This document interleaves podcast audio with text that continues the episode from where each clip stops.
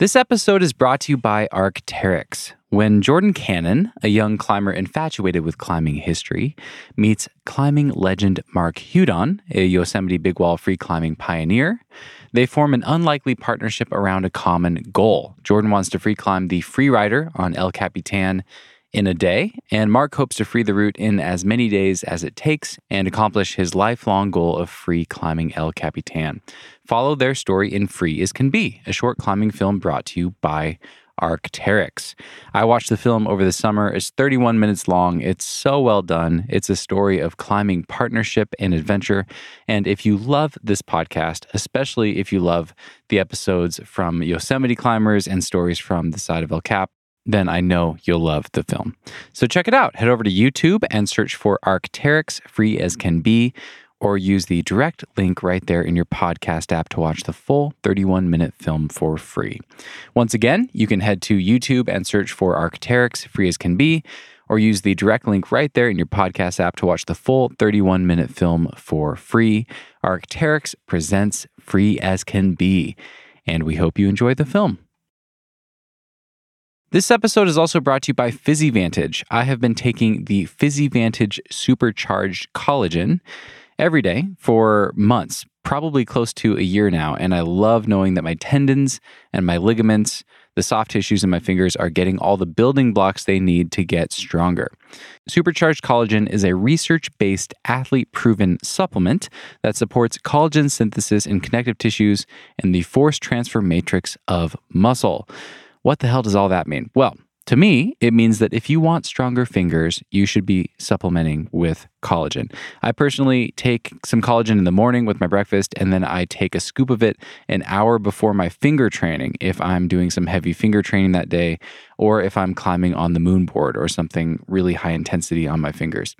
I still have a long way to go in my own finger strength journey, but it's coming along, and I definitely think the extra collagen is helping. If you would like to feel the PhysiVantage, head over to physivantage.com and use code NUGGET15 at checkout to save 15% off your next order. That's physivantage.com. Use code NUGGET15 at checkout to save 15% off your order. And finally, this episode is brought to you by Crimpd. This is the best app I have seen when it comes to self coached training for rock climbing. If you are a self coached climber or you're interested in training for the very first time after listening to all of my amazing episodes on this podcast, I'm joking. Crimpd was designed to give you a professional training experience right there in your pocket. All of the workouts in the app are crafted by world class climbers and coaches Tom Randall, who has been on the podcast, and his partner Ollie Torr, who's coming up on the podcast hopefully this fall of Lattice Training. You can find workouts that are tailored to help you improve your endurance, power endurance, finger strength, conditioning, you name it. Whatever physical traits you want to work on to get better at climbing, it's in the app. With Crimpd, training on your own has never been easier. So check out Crimpd. Go to crimpd.com. That's C R I M P D.com to get started and download the Crimpd app for free. That's crimpd.com or find the Crimpd app in the App Store to get started with your training. Hello, friends. Welcome to another episode of the Nugget Climbing Podcast. This is your host, Stephen Dimmitt. And my guest today is Aidan Roberts. Aidan is a 23 year old from the UK. I believe he's 23. He might be 24, depending on when his birthday is. I first learned about Aidan a few years ago when he came to Colorado and had an absolutely incredible trip. He showed up in Rocky Mountain National Park and put down a bunch of boulders, V12 and harder, really quickly and really made an impression. That's when he first came on my radar. And in the last couple years, Aidan has established himself as one of the strongest boulderers in the world. And I was really excited to talk to him. Aidan's a really thoughtful guy. He's a really sweet guy. He's really easy to talk to and super friendly. And he gives a lot of attention to his climbing and thinks a lot about how he climbs. That was the thing that stood out to me most from this interview. We covered many, many topics, including his training and preparation for the trip that he is currently on in Switzerland. We recorded this almost a month ago on October 5th. about a week before Aidan left on a trip for Switzerland to try a boulder called Alphane, a V17 put up by Shawn Raboutou. And spoiler alert, in case you haven't seen the news, Aidan sent the boulder about a week into his trip and became the first person to repeat an established V17 and only the fourth person in the world to climb V17. So, congratulations to Aidan. Absolutely amazing. And again, just so that this is really clear to everybody listening, we recorded this before he left on his trip, but we did talk a lot about his preparation and his training for Alphane. He was in the final stages of getting ready to leave for his trip to try the boulder. So, we talked a lot about that and we covered a lot of other topics in this conversation. I loved it. I'll leave it at that. I'll let you guys discover the rest. Please enjoy this wide ranging conversation with V17 climber Aidan Roberts. Cause, cause, cause no one can do it like we do it, like we do it, like we do it. Cause no one can do it like we do it, like we do it, like we do it. Hey. Hey. How you doing? Good. How are you? Yeah, yeah, not bad. Oh, nice to see you, Van oh, thanks, man. Yeah, where was I last time? Oh, I was at the I was at the pavilion at the Rock Ranch. That's right. Yeah, you wanna you want the two yeah, second yeah. tour? This is pretty much it. Yeah, go, yeah, go on. oh, it's nice in there. Thank you. I like it. Oh, it's kind of kind of the dream, huh? Working there, working on the road from your van. It is the dream. I'm yeah. I mean, every day that I have the thoughtfulness to stop and reflect, I'm you know, of course we take take everything for granted sometimes, but I'm super grateful for it. I love it so much. Oh yeah. Oh, good yeah, on man. you. Yeah. No, it's uh, and are you still um uh sport climbing? You were doing yes. some li- vert, vert limestone when I was last yeah, speaking to you. exactly. Yeah, vertical to slightly overhanging, pocketed and crimpy limestone in Ten Sleep, Wyoming, and we're here for about ten more days. So probably. Oh, nice I think we have like six or seven more climbing days, hopefully. Um, weather looks great. So I'm hoping oh, to take down my, uh, I've got like a 13D 8B project I've been trying, and then I'm trying to do some some 512s and, and some other stuff. So we'll see. Fingers crossed. I'm going to go nice. try it today. Yeah. Are you getting the getting the weather for it now? Because it was quite warm when you I spoke to you. Yeah, week. it's perfect now. But it's funny because Ten Sleep used to always be like the summer spot, you know, like everyone would come here in August and July and August, and they still do. And August used to be like send temps and wearing puffies to belay, and now it's October is like the new season. It's crazy. Yeah, yeah, changing the time of the year. Eh? yeah, it's a bit. Uh, the seasons are shifting a little bit, but how are you? Uh, yeah, no, good. Yeah, I'm doing well actually. Um, yeah, seasons changed here in the lakes as well. Uh, definitely getting uh, some classic autumnal lakes weather, which is uh, often very wet. so, okay. So not so cold yet, but uh, a lot of rain. Um, oh, great! Still warm and rainy. That's not ideal for bouldering, especially yeah, on the oh, type oh, of not... stuff you'd like to do. Yeah. Yeah, it's definitely cooled down a bit, but uh, yeah, no, we're on the verge of uh, micro flooding. So. Uh, oh, really? it's quite uh, it's quite we we get a lot of rain in the lakes anyway. Um, no, I, when autumn's good, it's amazing. We've had a couple of nice days, so uh, yeah, always make the most of those. But um, yeah, no, it's uh, I've been going well. Uh, I'm off to Switzerland next week actually, so uh, yeah, been preparing for that, and yeah, it's been really fun. Awesome. Yeah, I'm excited to dig into that later in the conversation. I'm curious, are you uh, are you mixing in outdoor days when you can, or are you just like head down in training mode for this upcoming trip? Um, this upcoming trip have been has been slightly uh, complicated. I was on a really good trajectory, and then uh, had like a little athlete meet one weekend. Um, I don't I don't usually see so many people when I'm in my routine in the lakes, but I knew I had one sociable weekend and uh, an athlete meet and picked up some COVID, so uh, which was my first round of it. Um, right. And that right. that stopped play a little bit, so I had a couple of weeks off, but it was quite good for my. Um, I had a little injury I was rehabbing anyway, which is now pretty much nipped in the bud. Um, nice. But uh, yeah, no, now I'm in like my latter stages. I'm actually mostly inside, but the reason for that is I've got like a replica of Alphane, which is the thing I'm mostly going to try. Um, and I s- set that up on my board a few weeks ago. Um, and it's funny on the actual climb, I had a similar progression as well. Like the first session, I think I did all the moves in the first session I tried on it, but like they were like the living end on that session. And then it was like the next session, like I could maybe link a couple of moves together. And every session, it just like very linearly improved and I'd like li- make bigger and bigger links every session and uh, until I felt pretty close. And it was funny. I was like kind of not in the, I'd had like my finger injury, so I wasn't moving very well on my board. Um, and I kind of like was rehabbing that at the same time as well as trying to like train specifically for this thing. So it's a bit like juggling, um, a juggling, a bit of a balancing act between pushing it and staying reserved enough to recover. But um, anyway, after a bit of like forced rest uh, and properly rehabbing it well, uh, I uh, had like a similar situation. Like I went from like just about doing the moves to making good links. So it's quite hopefully I was quite detailed about uh, uh, maybe I think there's definitely differences between the replica and the climb in that Mm. I think that the actual climb is much steeper, um, but the holds are probably a bit better.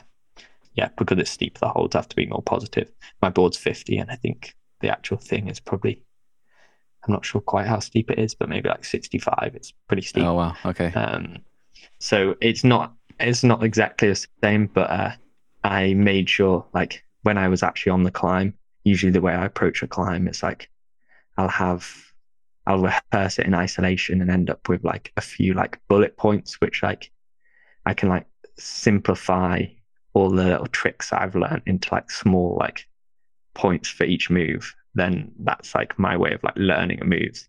And so if I make sure that like the things that would usually fail or like the little bullet points I have to remember for each move, if I make sure that those limiting factors when I fall off a move uh, are targeted for each move that I set a replica of, then that's like that's like kind of like a win for me. It feels like I'm uh, I'm hitting the right stimulus. So uh, I had to play around a bit setting that up, but because I've got that, it now means that that's the most specific thing for me to train on really. So uh, I've just been mostly using that for the last couple of weeks. Okay. Oh man, Mm. Aidan, I'm so excited about this. Yeah. Let's uh I'm already yeah, that's already so interesting. I'm so excited to hear more about those bullet points, how you think about that trying a project and how you simplified things down so you can focus on them in your training and yeah, I don't know. I've got so many bullet points on my outline. I'm really excited for this conversation. And I had a question for you before we dive into uh, just the conversation and letting it roll. Um, I'm already recording, and we just rolled right in as I knew we would because you're so easy to talk to. But people are very, very interested in you. I like to. Um, so I have Patreon. I have a bunch of patrons who support the podcast, and I always, whenever I remember to, and when it's not a super last minute conversation, I reach out to my patrons and say, "Here's who's coming up. You know, here's a little bit of information about this person." let me know if you have questions for them, you know, and I either consider that in the way I shape my own outline or I just ask their questions outright. And I don't think I've ever gotten this many questions for somebody ever, like not even close. I've I got like two dozen questions for you. Um, Oh, an, really? an overwhelming number of questions. People are very interested in this guy from the UK, Aidan Roberts, and uh, who you know in his amazing crimp strength. And I wonder, I wonder if we could do this the way that I did uh, an interview with Ron Kauk, where I just stick to the outline. We just have whatever conversation we have, and then maybe you and I can do a follow up where we just do like a listener Q and A, and just tackle Yeah, a bunch yeah. of them. Does that sound good to you? Yeah, yeah, no, that that works well for me. I'm almost quite surprised by that. I guess like maybe I'm especially secretive and Yeah. but, but I feel like Who is this the- guy? on the scale of climbers you talk to, I'm probably pretty. Uh, I feel like I'm probably quite small, small fish to, in terms of like influence over the climbing community. I don't know. I mean, it is that perfect balance, maybe, where you're you're climbing at like an absolute top of the world, sort of world class level, and also there's not that much information about you, so people are fascinated. I think, and you've also, you know, we've teased you in other conversations. Like I talked to Dan Varian, and we talked about you a little bit, and I talked to Tom Herbert, and we talked kind of about you a little bit. So you've just, you know, you've you've without even meaning to, you've kind of created this allure, I think. But okay, perfect. Yeah, so yeah. we're five minutes into an interview, and uh, we've already got the next one booked. So that's great. Sweet. Yeah, yeah. Let's go for that. yeah, yeah. No, it's just on me to not to not botch this one, so you actually want to come back. no, no, I'm all, I'm all game. I'm looking forward to all those questions. Nice. well, um, I'll give a little context about Alphane since you already mentioned that. Um, I actually watched the film Alphane this morning. Um, I hadn't gotten around to watching it yet, and the film Alphane, it's a, a group of, of guys in Switzerland bouldering, and the name of the film is named after a specific boulder problem. That's the feature of the film. Shawn Raboutou, Shawn Raboutou does the first ascent of this V17 called Alphane. This amazing looking, long. Is it granite? Looks like granite to me. Yeah, yeah, yeah. Most of the, most of that uh, Ticino area is granite. Yeah, it just it just like absolutely stunning, and it's this super long.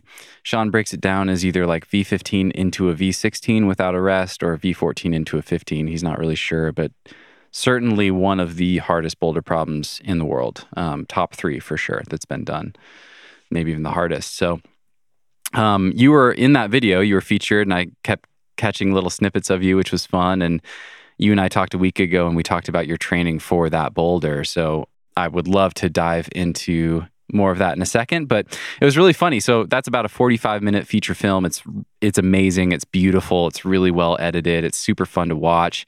It's got some hard music behind it, like it's got hip hop and rap, and I just was like watching it, just like foaming at the mouth, you know, just like yes, I want to go bouldering. And uh, I finished that, and um, I think the first time I was introduced to you, a friend told me about your trip to Rocky Mountain National Park back in like 2018 or 19. And yeah, uh, 2019. 19, okay. And there's this little film that came out, it's like six minutes long, that came out on uh, the Mellow Climbing channel. That's where the Alphane film is as well.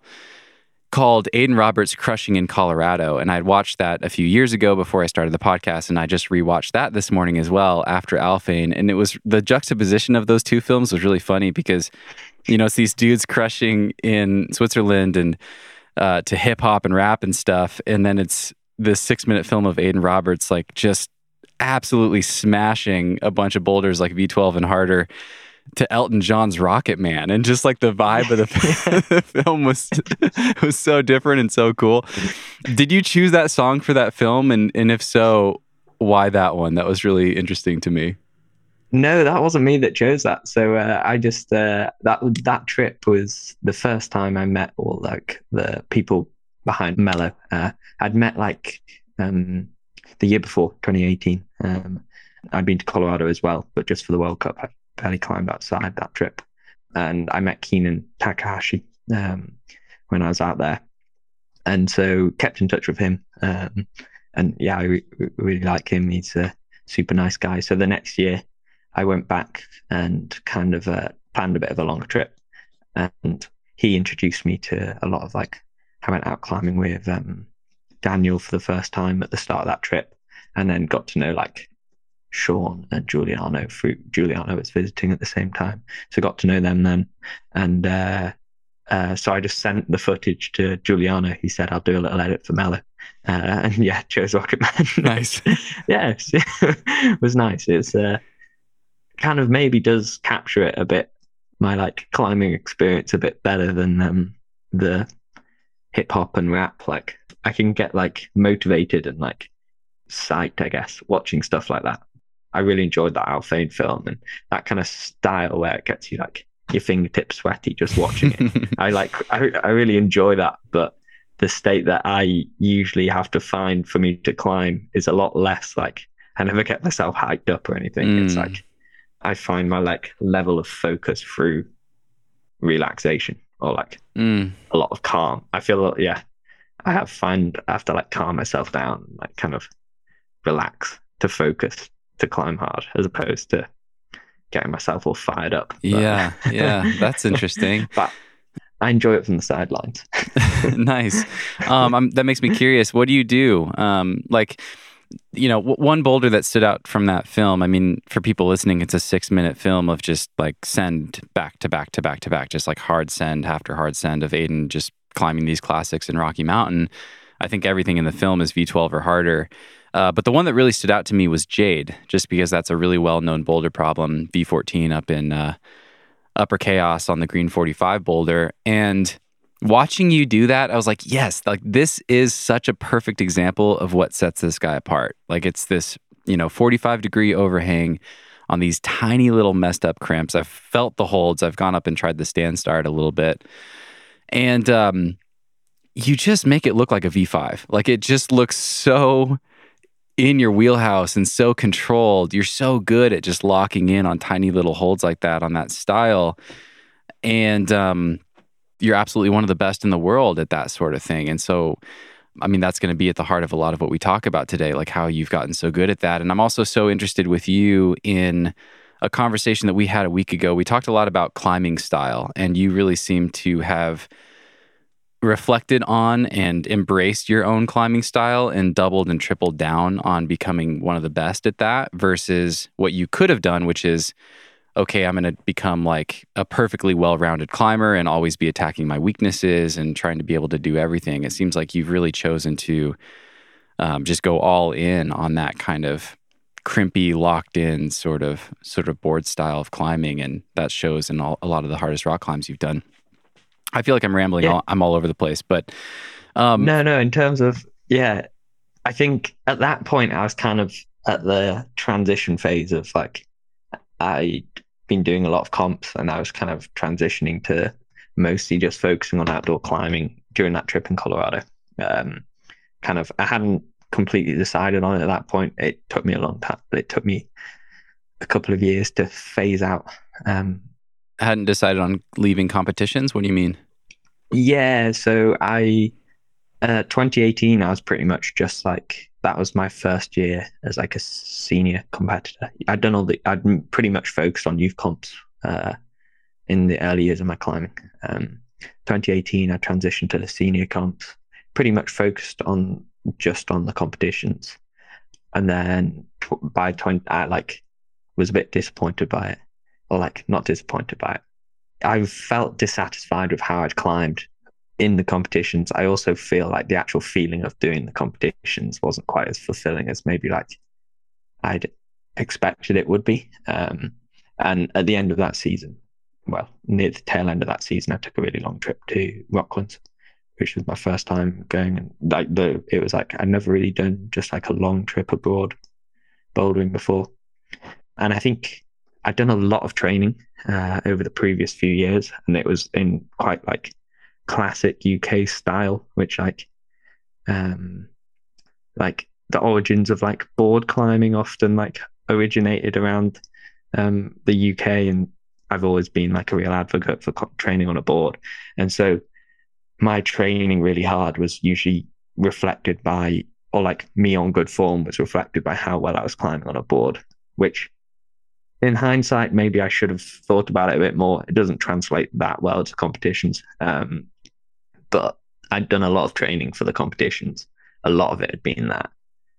And as a result, I was on pretty good form on a board, which actually translates way better to climbing outside. Mm. So I went to Rocklands and I kind of kind of knew that I always I've always liked functioning. I've always liked being in the outdoors and I really like how like climbing outside can can like really immerse us in nature and like kind of is a real nice point of contact with the natural world. And I kind of had a stark contrast of like dipping about between all these competitions to being like in one place. Like I think I went for five and a half weeks or six weeks or something, and like just really immerse myself in that world, which is very like it's very different to any scenery I'd been in before. So it was like it was really cool to be like just outside every day. Um, in somewhere very novel and like really get to know a place. And every climbing day I had, I had so much fun and like glimpses of euphoric moments that you can have in competitions, which were very rare.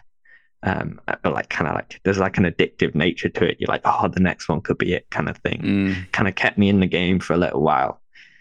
I realized it wasn't quite so oscillating. I, I was disappointed for most of my competition experiences, but uh, when I was outside, I'd kind of have like it would dip between like a little spike of like a euphoric moment doing a climb, and then the base level was just like very happy and very content, as opposed to like you bomb in a competition and you're just like, oh, what is this? Like, I've spent loads of money, I've traveled all this way just to like be disappointed and you're like in a bit. So like it was like I was a lot more stable and like I kind of felt like the everyday I enjoyed way more. And like I actually found just the experience of like climbing outside so much more valuable for me. So I kind of knew that I was uh, in that like trying to transition phase, but I was still kind of wrestling with it. It was quite hard to fully step away from comps. I kind of had seen myself as a comp climber for a long time. Um, but it was I was quite fortunate. Like I was presented a positive alternative of this rock climbing, which I was probably quite a lot better at. So I understand it kind of made my decision quite easy in that sense, but it still took me a while. Um, but yeah, when for all of those years I was trying to juggle up like on the discussion of style. You said you were rambling. I'm really rambling on the discussion of style. on the discussion of style, I think throughout all that time being a comp climber, you're kind of wrestling, trying to like juggle up all the skills and like naturally the way I like to train or the training that I enjoyed most was like you say, like isolating on small holds and moving quite statically between them. And that was the thing I was good at. And I think I was probably good at it in the first place because in the early days of my climbing, I enjoyed it. Um, well, like I get a lot of satisfaction of that control I had on the wall. Um, so that was like the way I naturally climbed. And I think I was wrestling with that throughout all of competitions, being like, this isn't very helpful. So I'll try and like get good at smashing around on slopey volumes and pinches and doing one, two, three triple dinos or whatever. And I think I'd started leaning into it a lot more and since I've gone out, started solely climbing outside or focusing much more on climbing outside, I've properly leaned into the style which I feel is most helpful for me, helpful for me to climb outside mm. and uh, let the other things fall away. Not necessarily like, yeah, I guess it comes to like the phrase of like working your weaknesses, which like I do if I have glaringly weak, I do like work things that I'm not good at, but only if they impede me or like mm. uh, I'm not gonna.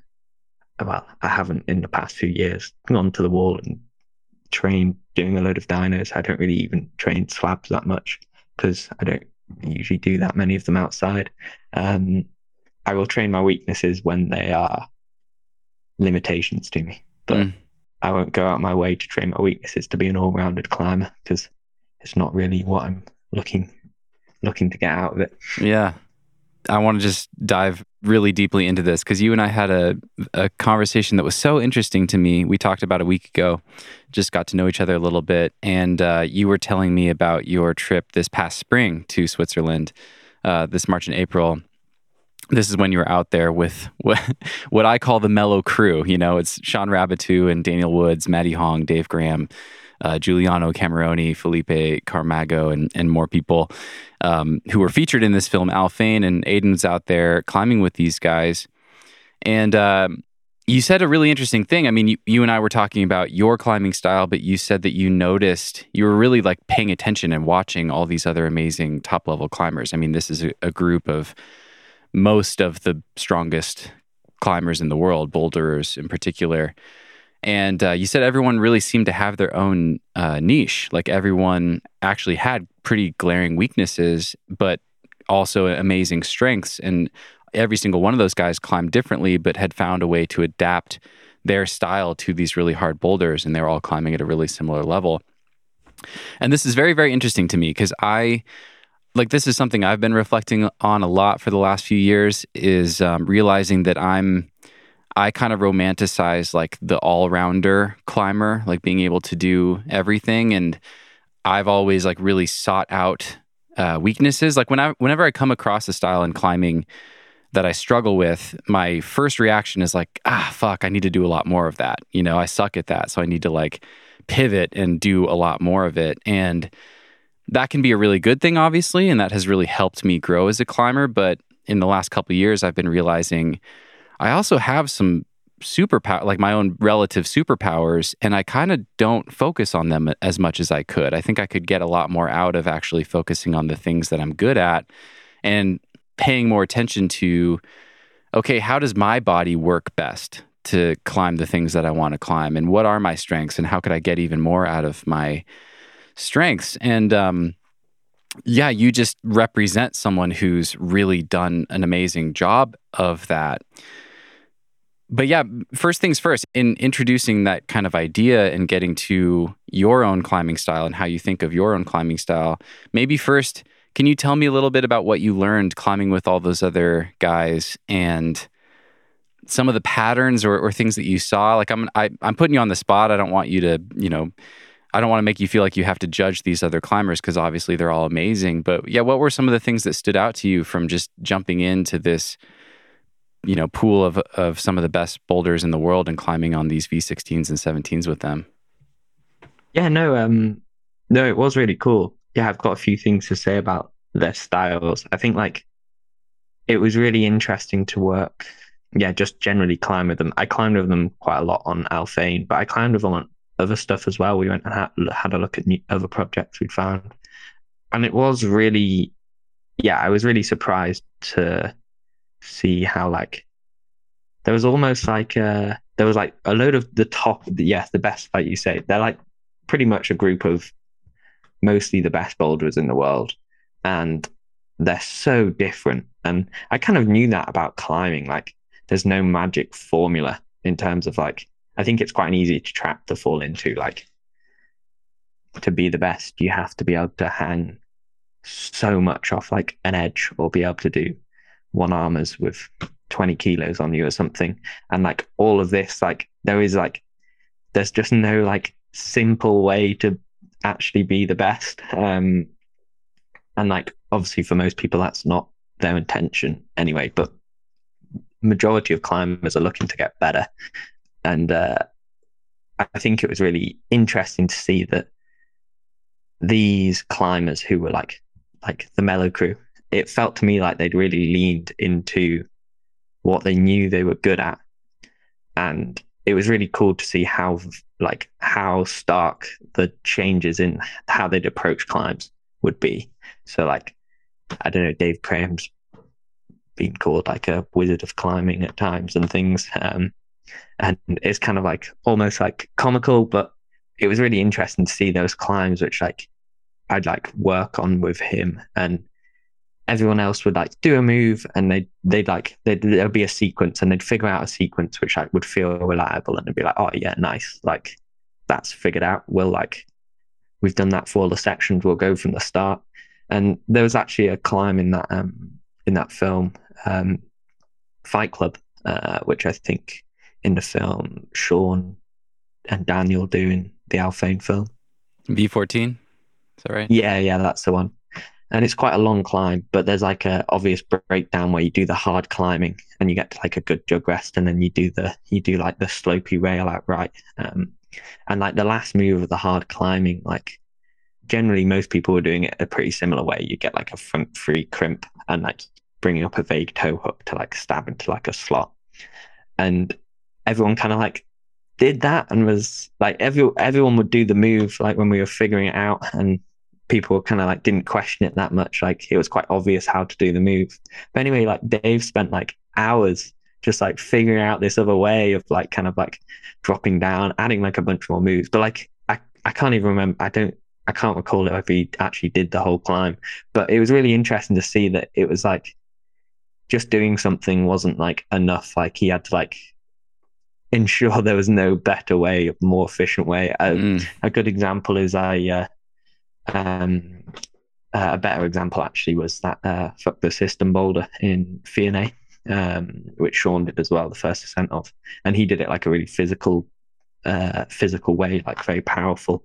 Um, and I was trying climbing there with just Dave uh, much later on, and he again like was just spending like sessions and sessions, just like really understanding every different possibility and he ended up doing that boulder like a completely different way to Shawn. but like he's like so perseverant on understanding the climb. and there's a lot to learn from that. Like, I mean, like, it's like amazing to see like people will say it, but like in terms of like physically body strong, Dave's like not that impressed. Like, as in you put him in like, if you were to do like some testing and like look at the data of like what most 8C plus climbers could do in terms of just like, well, there's not many 8C plus climbers, but like most 8C, uh, like if you were to look at that, he'd like come out the bottom of the pile, but like Mm. he's so good at like kind of making like figuring out the best way and making it work for him. And I think like he's incredibly patient and like that's almost like his superpower. Like he's so perseverant with things and can like climb things like pretty optimally. And then like that is so radically different to like Daniel, who is flipping ridiculously strong. Uh, and I mean, the, the theme between all of them, they were like, I was really impressed with how perseverant they were. Like, it's something I've sometimes, I've never really dipped into like that proper like projecting mindset. Um, but like, they're so able to uh, commit themselves for prolonged spells to like learn and like, or recruit themselves on a climb. Um, but I was really amazed by like, yeah, essentially in terms of styles, Shawn, I go, it's hard to like generalize over all climbs, but if we were to look at Alphane, the way that myself and Shawn were trying it were, well, Shawn did it obviously. Um, not mean to spoil that video. I think people are aware of that. but um, but uh, Shawn climbs in a very different way to me. So I can go into a bit of the mechanics to it. But basically, Shawn seems to be like really strong in like compressing holds, or like seems to be like the front of his body dominant. So like, um, in conjunction with that, basically he's really good when his hands are more open. So you spoke a lot about. Um, I think this is where I was mentioned in one of the previous podcasts you did with Dan Varian, you spoke we spoke quite a lot about high angle crimping. Um, I'm just trying to think the most uh, the best way to go about explaining this. Maybe I'll actually explain the mechanics of how I climb and how that differs to Shawn. I think it might make a bit more sense. Perfect. Um, does that does that work? Yeah. Um, yeah. So the high angle crimping, if you haven't listened to that episode, Dan, and you go into a lot of detail into it, but essentially, basically, what that is is your fingers are like more acutely flexed. Uh, um, is it this is PIP joint, right? Yeah. This is the PIP. Yeah, they're more like acutely flexed at the PIP joint, and usually like the hallmark for it is like your pinky is also flexed at this joint. So that's what differs it to like a half crimp, which would usually be defined by like a straight pinky. So all Can- your fingers. Yeah. Yeah, can I can I mention something? So Aidan's demonstrating. He's like holding his hands out in front of me. So for people that can't uh, see the video, and I want to clarify this because I did get quite a few questions about this. Like people weren't totally understanding what high angle crimping was, but essentially just put your hand in a full crimp position. Just imagine that you're doing a full crimp on a um a full crimp position with your hand on a small edge or something. Um, imagine that's a tiny little in-cut edge, and your fingers almost have to be pointed downward to get into the back of the hold, so that you can pull outward on the hold, so you have better leverage. Yeah, that's yeah, good way of explaining it. Um, and so essentially, that like acute flexion of all your fingers. I don't do that because that's the position that my fingers can produce the most force in. Like if I were to hang on an edge, I wouldn't be able to hang on a crimp like that on a fingerboard and be like comfortable. My go-to would always be a half crimp. Um, so like just like the force I can generate in that position downwards, it's way worse than I would in a half crimp. But I nearly exclusively climb in that position. And that's kind of like one link in the chain which works like builds my the style I climb in mostly. Essentially what that really allows you to do is utilize any like incut on any holes that you use. And it allows you to generate force away from the wall. So it's like high angle crimping essentially allows you to pull your hand away from the wall. And to be able to like utilize that mostly, I'm I'm actually pretty weak the front half of my body. Well, I think it's it's relatively weak. I'm very really back dominant. Um, so like my shoulders and back uh, will end usually end up like I'll retract my shoulders. So like I'm just trying to think of how to describe this on a podcast. If you were to imagine like holding a hold beside you, your arm out at 90 degrees and like retract your hand outwards. So like your scaps are almost touching together.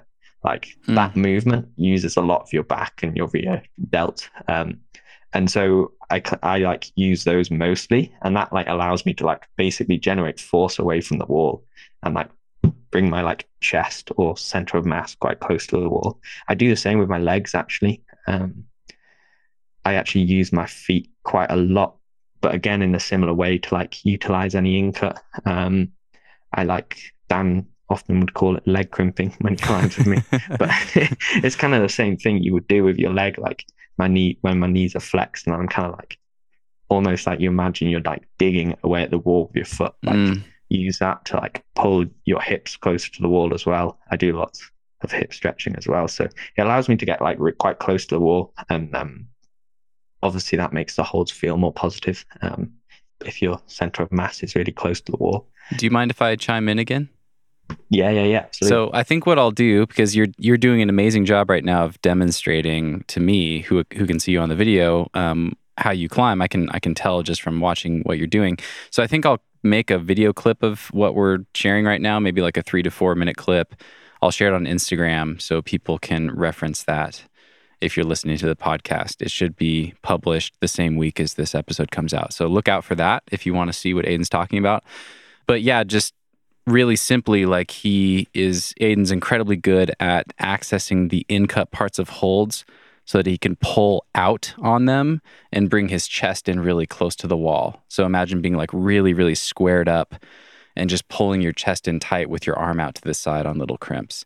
And you're saying that you do the same thing with your feet. So you like you're really looking for in cut footholds so you can pull with your toe rather than just pushing on the foothold. Yeah, yeah, exactly. Exactly that. So like all of these little things would generally get me pretty close to the wall and I'm like usually quite good at finding like some stability there so I can hold those positions quite isometrically. So often like I'll do a climb and I'll often be quite slow when I do the climbs.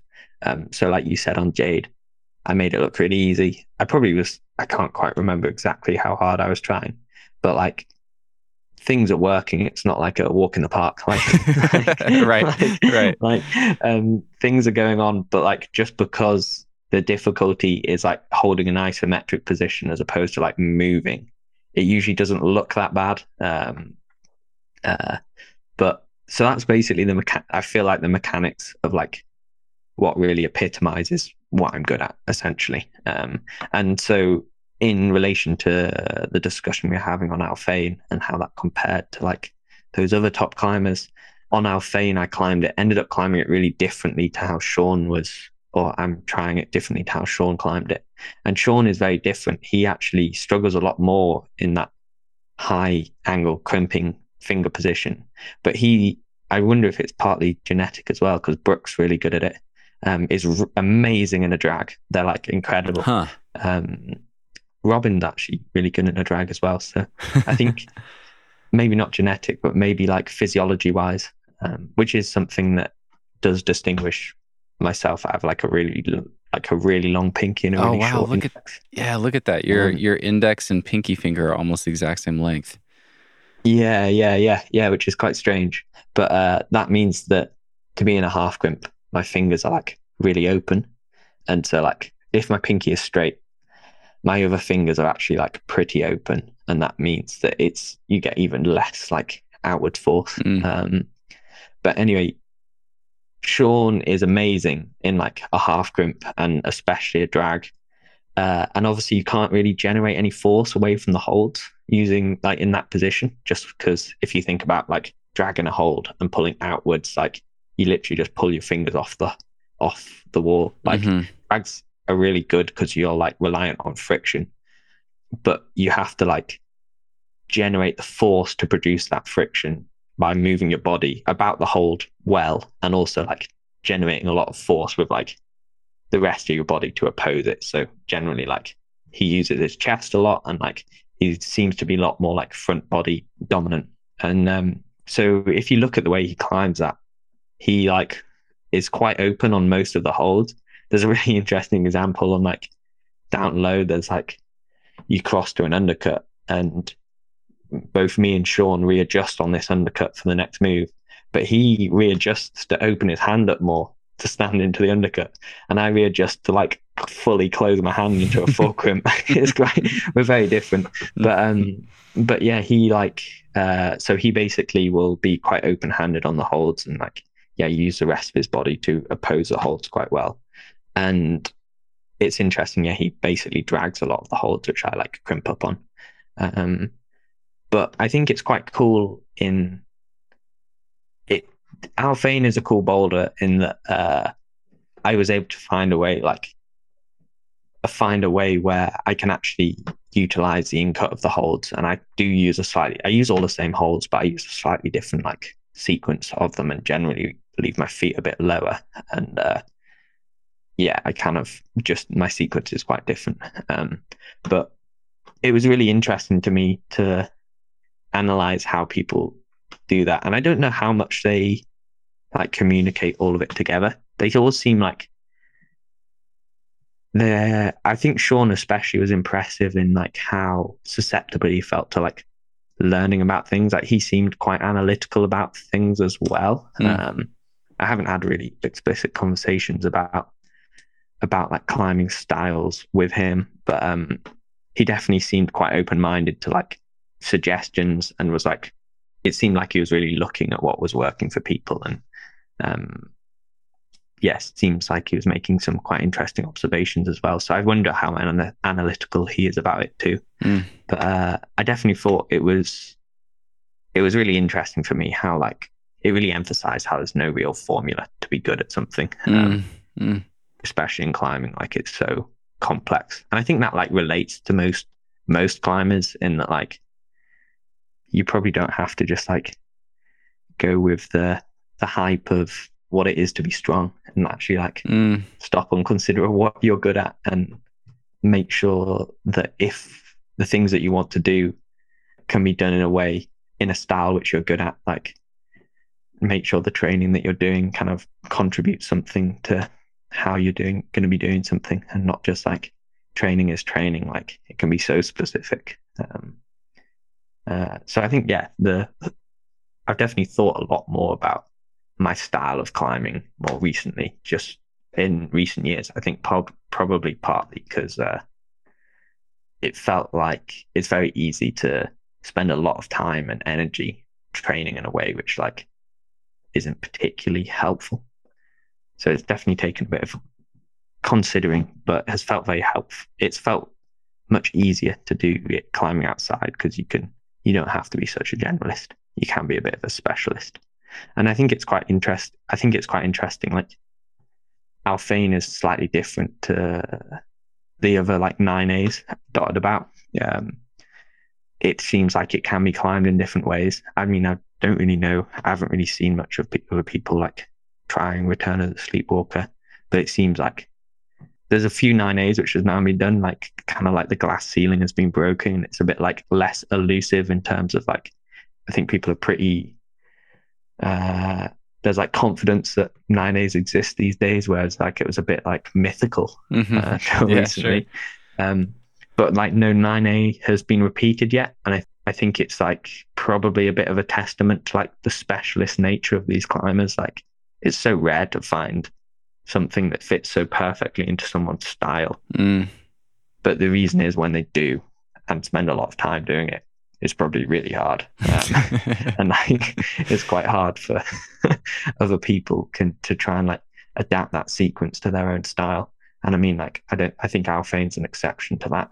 Yeah. Um I know certainly I'm sure we'll talk about it at some point. I went to try Burden of Dreams and that felt like the the formula that I usually use to tackle hard climbing or the way I usually climb uh, was not very helpful on that. Uh. So it was kind of almost back to the drawing board. Um, and so I think it's probably partly one of the reasons why these really hard boulders don't get many repeats because it usually takes it takes a specialist to find a piece of rock which aligns well with their specialty, mm. and then they spend a load of time on it. and that's kind of almost what constitutes a 9A these days, which makes them pretty hard. I say these days. no, well, that's what constitutes a 9A. so, uh, yeah, no, it's uh, definitely been an interesting thought pro- process and it's definitely played into a lot of my training. Um, mm. Like the detail um, has been fun to uh, try and implement into a more like general training plan as well. Okay, let's let's dive more deeply into that. I really want to hear how you think about this. You've already mentioned this. We've kind of talked around it a little bit, but one of the things that stood out to me most from our first conversation, you mentioned that you know, it's really popular to focus on very simple quote tasks in our training. Can you elaborate on that? Can you tell me what you meant by that again? And then I'm really curious to hear because you've tried that and it didn't really work that well for you. So I'd, I'd love to hear you talk about that. But then contrasting that with how you think of your training now and some of the staples that you include in your training, I think would be really interesting. And yeah, I'll I'll just open it up to you. But the simple tasks, what did you mean by that? Yeah, so I think like usually people associate climbing training with trying to be strong. I mean, obviously there's a bit about trying to be good as well, but lots of time people maybe spend a lot of time trying to be strong. And often the definition of being strong for climbing, um, which often motivates people's training, is like is quite reductive, or like the metrics for being strong will be like generally will be simple things like doing a one armor or hanging on an edge with a bunch of weight. Um, and it's almost like if you're bad at those, you're weaker. And so you can climb well because you're good, but not because you're strong, which like I definitely like on top of that, they're almost so like party tricks. Like, like it's quite fun to be able to like do a bunch of one armors and like, it's quite a nice feeling. Like to be able to generate that kind of force. So I definitely got sucked into that at times and was like quite um disheartened by being bad at it. Like I'm not like terrible at it, but like compared to most people I've trained with, like I've trained with like uh, one of my really good friends, Jim Pope from the UK, who's really good at this kind of um these metrics of strength. And it's always been confusing because like outdoors on small holds, I'm usually a bit better than he is. But um as soon as we get like inside onto a fingerboard or a bar, like I look like a total novice. Um, and and at, at, times I think like not in that specific example, like not in my relationship with Jim, but like just in general, like I think I'd been uh, frustrated by it and like tried to train it because I was like, I shouldn't be bad at this. Like this is something that I need to be good at, but was finding that I put a load of energy into it and time and like kind of like almost important. I put like a lot of value in it as well. And it was making very little difference to my climbing. Hmm. Um, and it just really didn't apply very well to the style in which I climb. Like on the discussion of the mechanics, uh, I very rarely climb in a half crimp. And there was like actually not that much crossover for me in like that perfect style. And obviously it helps on the like there's a lot of stuff it does help on, but like for the things that I was trying to do, it wasn't particularly useful. And I think there's a re there's like there's other reasons why they're so popular as well. Like I think like it's something that's very relatable in that like that's become very popular in recent years. You see it with like the rise of like standardized boards and things which are like blowing up at the moment. But like until for pretty much most of like climbing's life, like you couldn't really um that wasn't a thing. And so the things which you could measure were like an edge size because well Beastmakers have been around for years, but like they're everywhere. So like people could that was like a form of training where people could relate to like, oh, Alex Megos can hold this with 30 kilos. Like that's what it is to be strong. Mm, and like mm-hmm. a bar is the same anywhere in the world. So if you can do 10 one arms on it, you can do 10 one armors in America or Europe. Like, and so it's kind of like a way to like connect these feats of strength and like kind of. Right. I think that is quite cool. And I mean, like that, obviously that concept has captivated people's imaginations because like, they're like the kilter boards are, and all of that moon boards and they're doing really well. People love them, um, and it is really cool. Uh, I guess they're more climbing specific, but I think it can kind of lead you down a path of uh, having your like intermediate goals being training related, not actually applying well to perhaps what you're actually trying to do. So I think what I what I kind of really changed and would like mostly encourage people to as well is like if you set yourself a goal or want to do something to make sure that all of the training that you do is like kind of aligned well with that or it's like considers to why it would be helpful to what you're trying to do mm. if that makes sense is that kind of what you meant by simple tasks yes that's exactly what i meant yeah yeah and um it's funny i'm like kind of laughing at myself because i'm sure i have perpetuated this issue, if we can call it an issue, this propensity towards reductionism and training. Cause I'm like, I all I want in my life is to be able to hang the Beastmaker center edge with one arm, you know? Um, cause that's always been really hard for me. And, you know, in general, climbing on steeper terrain and loading up my fingers more versus the background I have climbing at Smith Rock, which is very fingery. It's on tiny holds, but a lot of your weight's on your feet. Climbing on a steeper board with more weight on my hands has been incredibly helpful, but I think you're totally right. Like over focusing on just being able to one arm hang an edge. I mean, I don't. Yeah, that's not really going to lead me to to my goals, and I probably climb in a way. I actually do use that type of grip quite often, um, and even so, the applicability is, you know, not amazing. So, yeah, point well taken. I think this is really great. I think it'd be really interesting to hear you talk about two different things. Um, a lot of people after the conversation with Dan, especially wanted to hear how you got so good, how you've gotten so good at the high angle crimp style that you climb in. Um, and you can tackle that however, however you want. I don't know if you train your fingers specifically for that or if it's just doing all the board climbing that you do kind of in that style. Um, so I think that'd be, let's start with that. And then I think it'd be really interesting to hear let's go back to the very start of this conversation with those bullet points with Alphane. Like, how are you getting very, very specific with your preparation for this specific boulder you want to do this fall?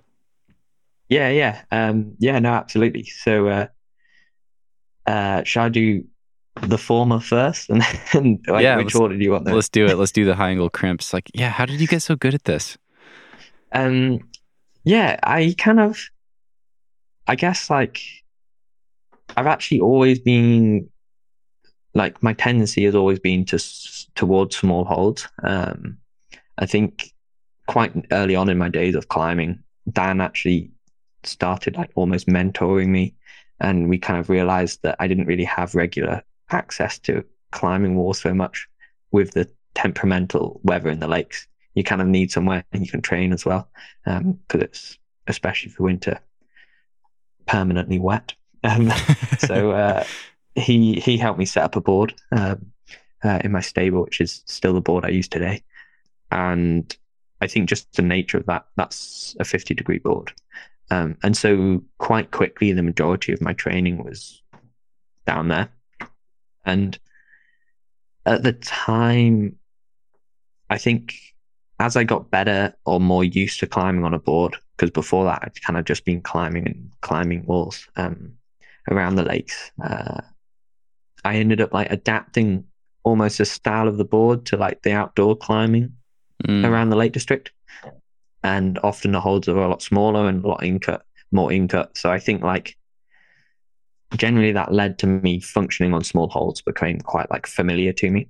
Um, but I do actually remember even in the earlier days of my climbing, uh, I'd be quite uh, quite focused on wanting to do climbs well. Uh, like if I do a boulder and I was felt it was scrappy, I'd do it again. And I think I never really quite realized this until much later on. That would have been like four years into my climbing, three or four years into my climbing. I set my board up like maybe three years into my climbing or so. Um, How old were you when you started? Uh, about 12 or 13. Okay. Um, and yeah, begun quite like a proper hobbyist. Would go after school every now and again. Um, and then when I turned 14, I could go unsupervised. And so I just went by myself, but just to a little climbing wall um, and kind of outgrew it. um, before long, and then went up to the climbing wall that Dan's wife owned up in Carlisle, Eden Rock, and I was like a regular there. But then that's quite a long way, so public transport in the lakes is awful as well. And um, so quite quickly needed to um, have somewhere I could access a bit more easily.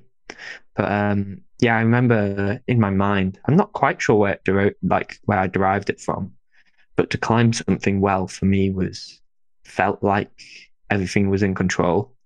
And so like if there was no uncertainty about doing the moves, and so every move was like felt like it was like there was no moment where I was out of control. That was like for me how I'd do something nicely. And I think the easiest way to have uh, no uncertainty about doing a, a move is often like by doing it quite statically or like not necessarily statically, but like you're able to get the hold. It, the slower you're moving, the, more precise you can be on each hold. And like, uh, I think there was a lot in like what I was holding, but I also like really like the feeling of moving on a board and was quite in tune with like just the feeling of being in control. So I, I kind of never really realized I was doing it at the time, but was always quite switched on to that. And so I actually think it sounds it sounds quite trivial, but like I think the warm up routine that I developed on my board, because it was like there were boulders that were slightly like below my limit. I wasn't like at the living end. And I kind of would had a tendency to go to that style where like I'd almost like stop in front of every hold, almost like not like I wouldn't necessarily hover in front of every hold, but I f- would feel like I could. So it feels like I could stop at any point in the movement mm. before grabbing the next hold. And I realized I started doing this on climb. Like as I got better, I'd start taking climbs which used to be quite snatchy for me and like almost like bullying them into this style to the point where like I could get it to the point where I could stop at any point in the movement if I wanted to. Mm. Uh, and wow. like, that level of control was something that like I was always quite fascinated by. So I think like what I went looking for was actually like the feeling of it, but I like kind of stumbled into that like style of climbing, which really has like become like the niche of climbing, which I've done uh, that I've like done all right in uh, in recent years. So I think that was probably like the early days how I got into that style.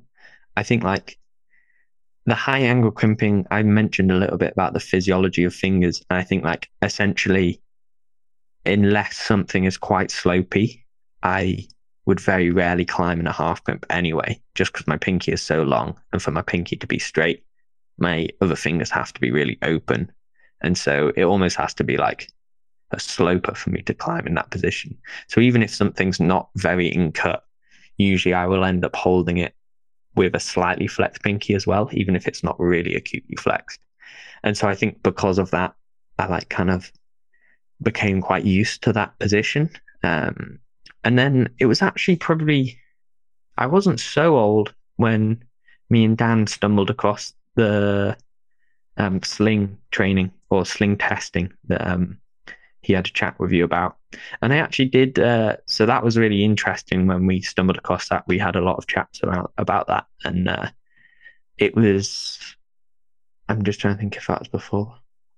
I think it was about around the time when um, I took a bad fall when I was quite young in Fontainebleau, and uh, had um, like reconstructed my calcaneus. I like shattered my heel, um, so I had quite a long recovery process from that. Um, I had like four months or something of not climbing, um, and was just like climbing footless on my board. Um, I'm doing a lot of fingerboarding and a lot of like upper body stuff, basically. Um, and it was that was like quite surreal. I was very much like a, I had like I was relatively good on small holds, but like a very technical climber. Um, and it was quite funny then going back into climbing having done like a four month block of like power upper body training and suddenly trying to remember to climb again, but also being able to like pull on holds, which I couldn't before. Um, it was quite a funny time, but my fingers got quite strong in that felt, spell actually. And that was around the time when like that we were starting to like experiment with that sling stuff. And I started getting quite good on the small holds, and I think there was a couple of sessions we had when Dan was like, "Oh, that kid, he's got he's got me on the little tiny crimp." it was like a little a transition period where I um, started having him on the small holds, and uh, I think we like analyze a lot of like the weights and like kind of like adding up all like the weights we could hang on our fingers, and it's quite it's. I mean, I've still I'm still quite fascinated by it today. I haven't understood it all.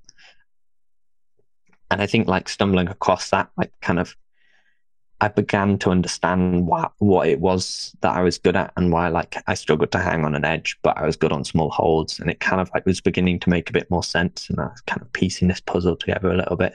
Um, and I did actually do quite a lot of training with those mono slings. Um, I think it is like it's a funny form of training. I think it like strains your lumbricals quite a lot.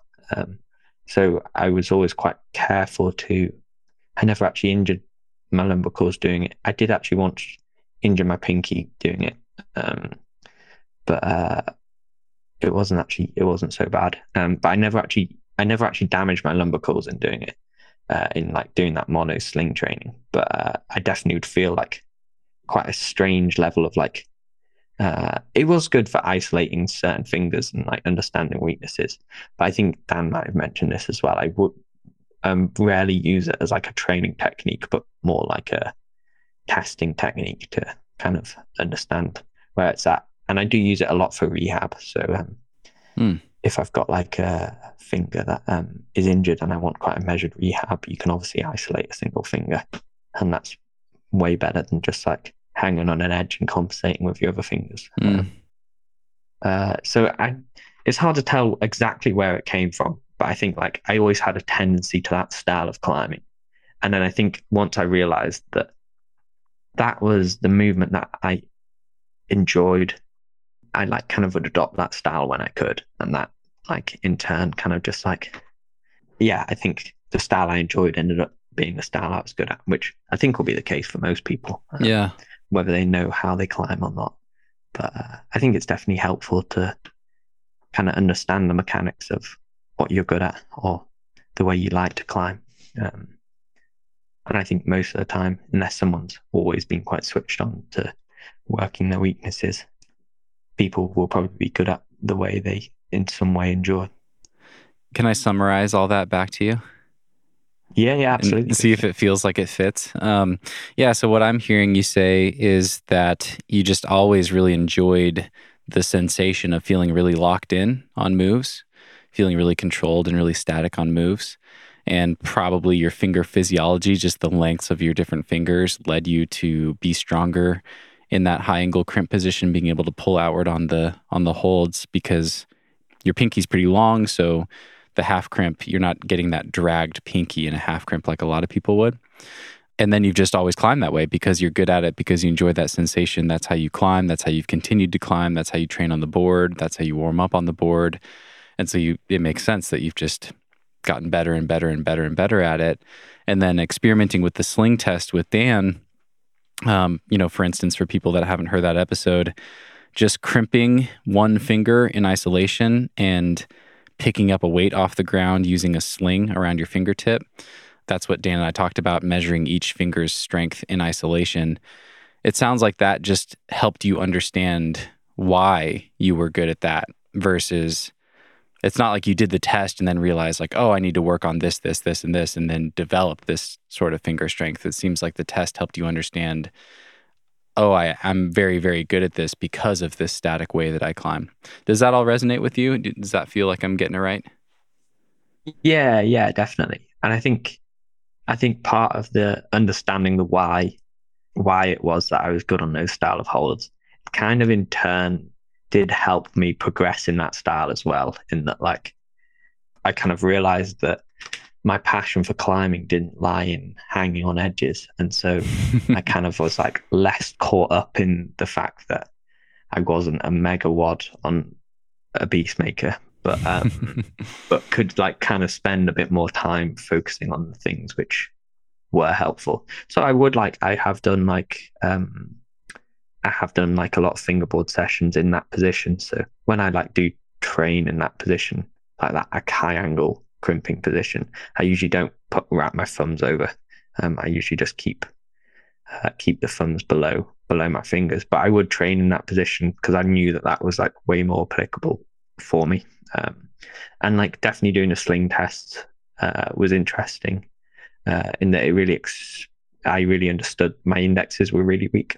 Um, uh, I was definitely like the back of my hands did a lot more than the front, and so I did do quite a lot of training um, to like kind of assist that. And I think especially that is quite helpful because sometimes when you climb uh, on a hold which like is too narrow for all four of your fingers and requires free, I used to always preference back three over front three. In a But, crimp. Uh, I, in a crimp, yeah, wow, yeah. interesting. Yeah. I'd always like uh, that would be like definitely stronger for me.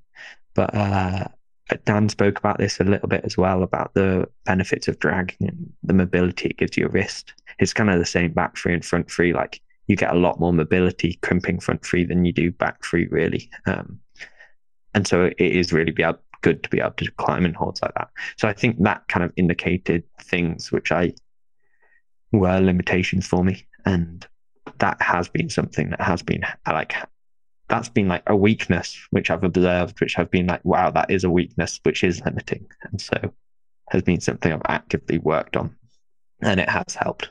So uh, I think like I'm not saying like understand what you're good at and only train that.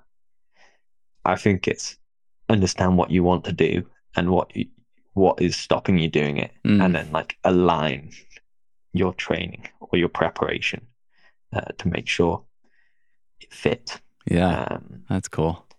but yeah, no. Other than that, yeah, that was just a continuation. It was a good summer.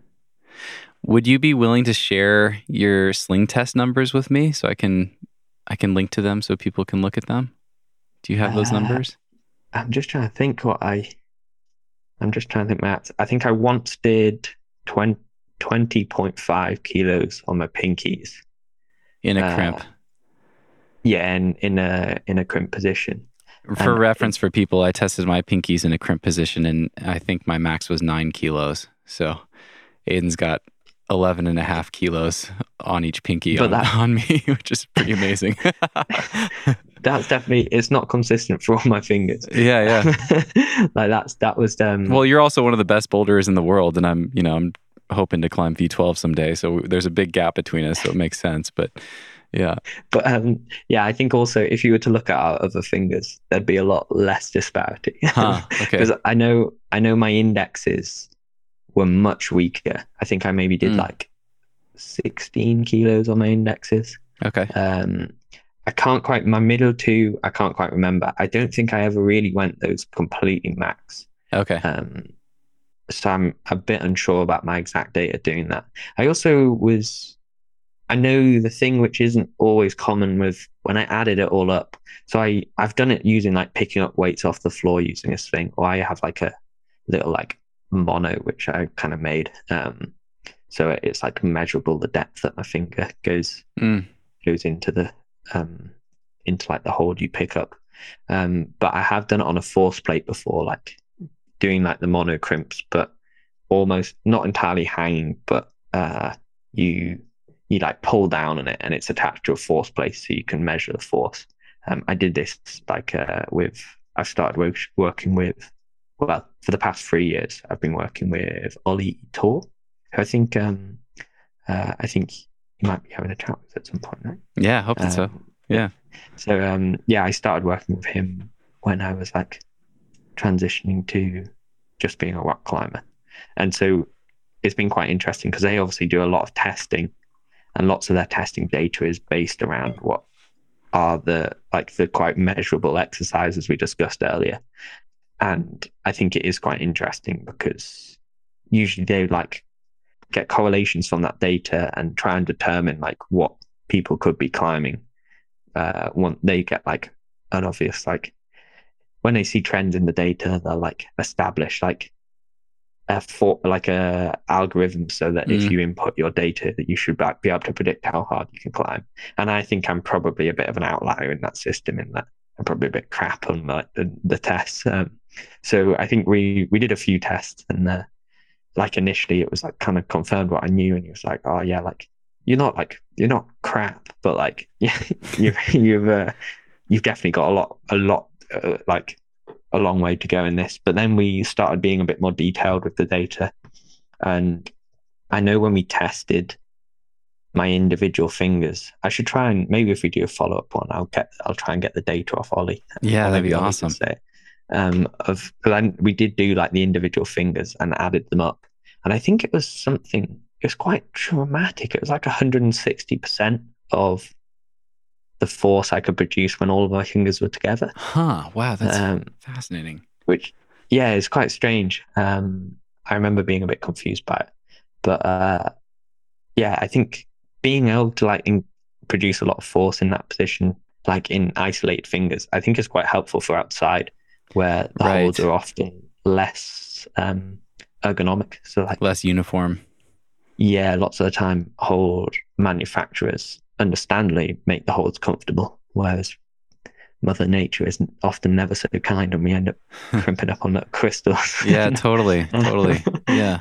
um, so uh, yeah no i i should i'll try and get that data for you Okay. um, yeah i remember my pink my pinkies were like my little party trick because uh, it, was, it was somewhere that was quite good uh, but i haven't tested it in a while so okay. Okay, cool. i can't vouch for what they're at now Um, just purely out of curiosity, because I think of you as someone who has like some of the strongest fingers in the world, but as we've been talking about, it's it's very specific to the style in which you climb. Um, how strong are you on like the Beastmaker 2000 center edge? Just for context for people. Uh, so actually, I don't really. I'm just trying to think how much I could hang on that. I probably haven't really tried it in the past couple of years. I basically don't really use that edge. I use like the outside ones more so. Essentially, I found with that edge as well, your pinky end up doing so much because because it's big enough to like kind of nestle a lot of like the skin Mm, um, on on the edge. I found one it was like trash my pinky skin, but I also found that you'd need quite a big hold outside to have the same like impact. So I don't really test, or if I would hang on it, I'd have my pinky like retracted to the edge because it felt much more applicable. Um, so I guess like maybe for like a little uh, a little gauge of where people are, it would be good for me to try it. But um, I would always focus on like the outside edges, which are much smaller, and you just be on like your the tip of your pinky. But like on the outside edge, like it would take a good day for me to hang it body weight. Like I can some probably like yeah, on a good day I could probably do five seconds body weight on that, but I wouldn't really be adding weight. Um, wow. Yeah. I mean that is that is surprising when comparing you to someone like Megos or something. I mean that's a that's a really big difference. Yeah, Yeah. yeah, yeah. No, I'm uh and I think in the past part of me has been a little like embarrassed about that. I'd be like, oh like these people all think I've got strong fingers. I can't show them that I'm terrible at this. But yeah, my uh my uh, passion doesn't lie on a fingerboard or uh, my goal my goals on those Yeah. wooden edges. But um Credit yeah, to no, you. I'm uh, Well, no, it's uh This is so interesting because I think I think um, between this conversation and my conversation with Dan, I'm really starting to understand just how maybe misplaced my own uh, understanding of my own finger strength has been in the last like year or so. Because I really, really struggle on like a one arm dead hang sort of thing, even on a pretty big edge. But I've been noticing, I've been paying more attention to like my grip position on an edge like that. Like let's take the Beastmaker center edge, whatever that is, like 22, 23 millimeter and my pinky it's not as long as yours but it almost ends up like kind of in in this weird in between no man's land where it's not quite short enough to just drag on the edge but it's not long enough to crimp up on the edge so it kind of it just kind of feels like it can't do a whole lot you know it's it's a bit uncomfortable. yeah, Yeah. it's a bit uncomfortable and it's i'm kind of like skin catching on that um you know that dip that crease like right below your dip joint um but yeah i just Yeah, feel like i'm not getting much out of it but outside you know i i boulder harder than you would think that i would based on those numbers that i get on like a 20 mil edge or something but this is probably why i think it's because i'm good at like you know engaging individual fingers a little bit better on like a weird shaped hold or things and it's pretty rare that I run into that issue because you know you don't get a perfectly flat, rounded, comfy 23 millimeter edge outside very often. So Yeah. Super interesting. Yeah, usually your skin on your fingers will nestle up if you're on a jug when you're outside. Like it's quite rare that you get an edge where that is applicable. But like you uh, you mentioned earlier on, you grew up climbing on um you said on like slightly more like vert or slabby stuff where you were on small holds but weight was in your a lot of weight was in your feet. I imagine because of that angle, the holds generally for the moves to be hard, the holds are probably really quite small. hmm And usually like if a hold is really small, you'll like utilize like this you'll probably end up crimping up on them or like Yeah. it's where Yeah. like you probably don't find yourself dragging on micro edges or it's Totally. really hard to.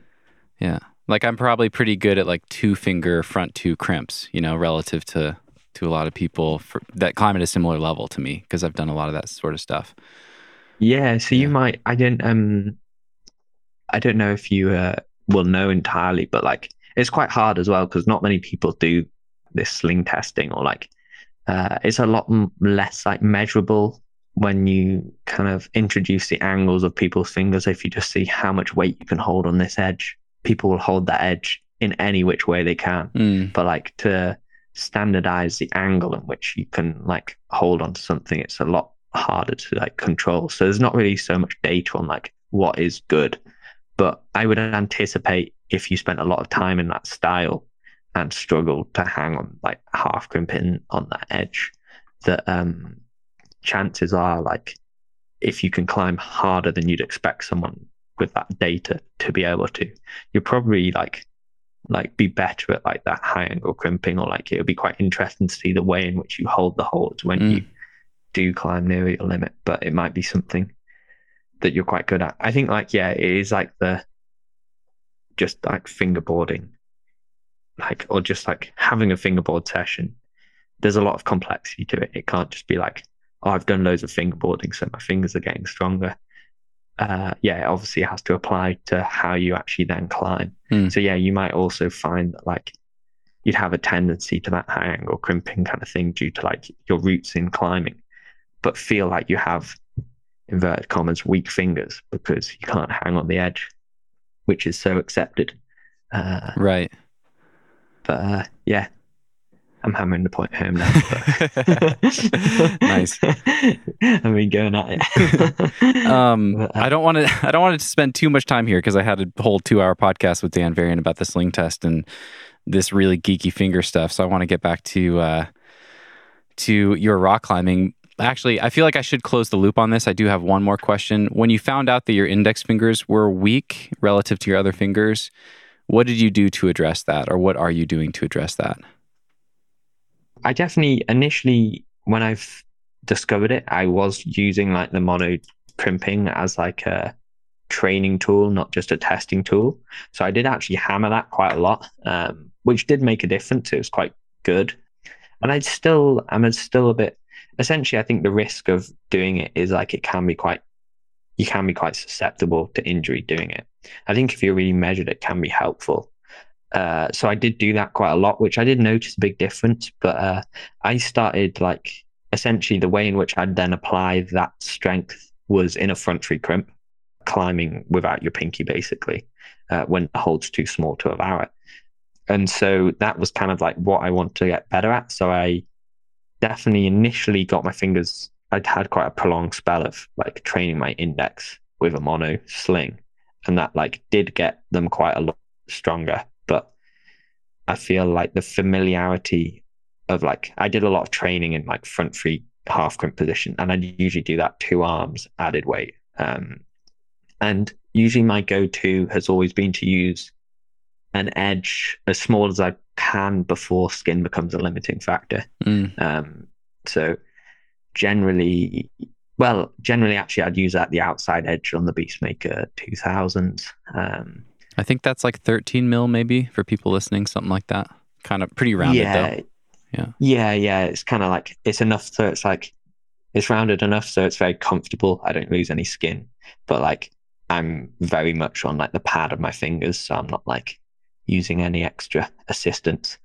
And so I'd kind of like train in that position because it also felt very unnatural for me to drop my pinky, or like I felt like quite exposed, like exposing your ring finger was like, it felt quite risky for me, or like it felt very unnatural for me.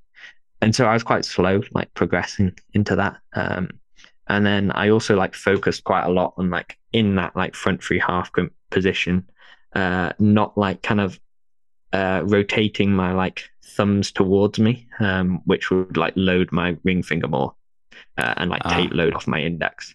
I focused on like internally rotating my hands. Um, so like I'd like uh, make sure that I was like keeping weight on my index. So like I wasn't just using what was good to like kind of take weight off what was weak. Um, so I've kind of like played around with that. Um, and I've definitely noticed a difference climbing outside as well. Like I, at one point, I'd like, I'd try everything I could to try and like nestle in fingers and like kind of squeeze your fingers together, which can sometimes work quite well on hold. But um, being able to have like the front three be quite strong in a front three crimp is like just a tool which is good to be able to access. Mm. Um, can. Um, so yeah, I was like initially to summarize, initially definitely did some of that mono mono sling training, but then once I'd done that, I kind of figured out why I was doing that. It was to be better in that like front three half crimp position, and I guess generally just like when I'm on small holds, like if my index can take more weight, I'm obviously going to be able to use smaller holds or put more force through it. But yeah, really like it was mainly I kind of realized that it was a glaring weakness. That I was bad in that position. So then I trained that position and made sure I was like kind of engaging the index in that position. Mm. I love it. I mean, it, it reminds me so much of talking to Dan. Um, it's it's so clear to me like how much thought you put into you know, it's not just like the fingerboard protocol, it's like the sensation of how you're loading your fingers on an edge on the hangboard. Because I'm, like you were saying, if you were to train your front three in a crimp with your index finger being the weaker finger, you could kind of torque your hands outward and load the ring fingers more and compensate and probably hang a little bit more weight. But what you're choosing to do is be more patient, probably be more conservative with the load and just really focus on driving inward on those index fingers. Um, yeah, and it's it's just yeah, it's. Go ahead, go ahead. No, I definitely think quality is really um like really important when training my fingers, or like as in like like attention to detail and yeah, yeah, and I think I think it comes back to this point about like understanding why I'm doing it as well. Like I'm trying, I want to do it so that I'm better when I'm climbing on the rocks. Um, or like my goals lie in rock climbing, and so like my training feels like it ought to be adapted for that. And so generally, like if I really know what I need to do to be able to like what I need to work on to be better at that, like the training is like it's a means to an end, and so I'll do it in like the quality way which will translate best. So I'd much rather have a little bit weight, le- less weight attached to my waist, but be holding the edge in like a position which is applicable than to be able to hold it suboptimally, but throw a little more weight on. Um, it's just less useful. Mm. That's awesome.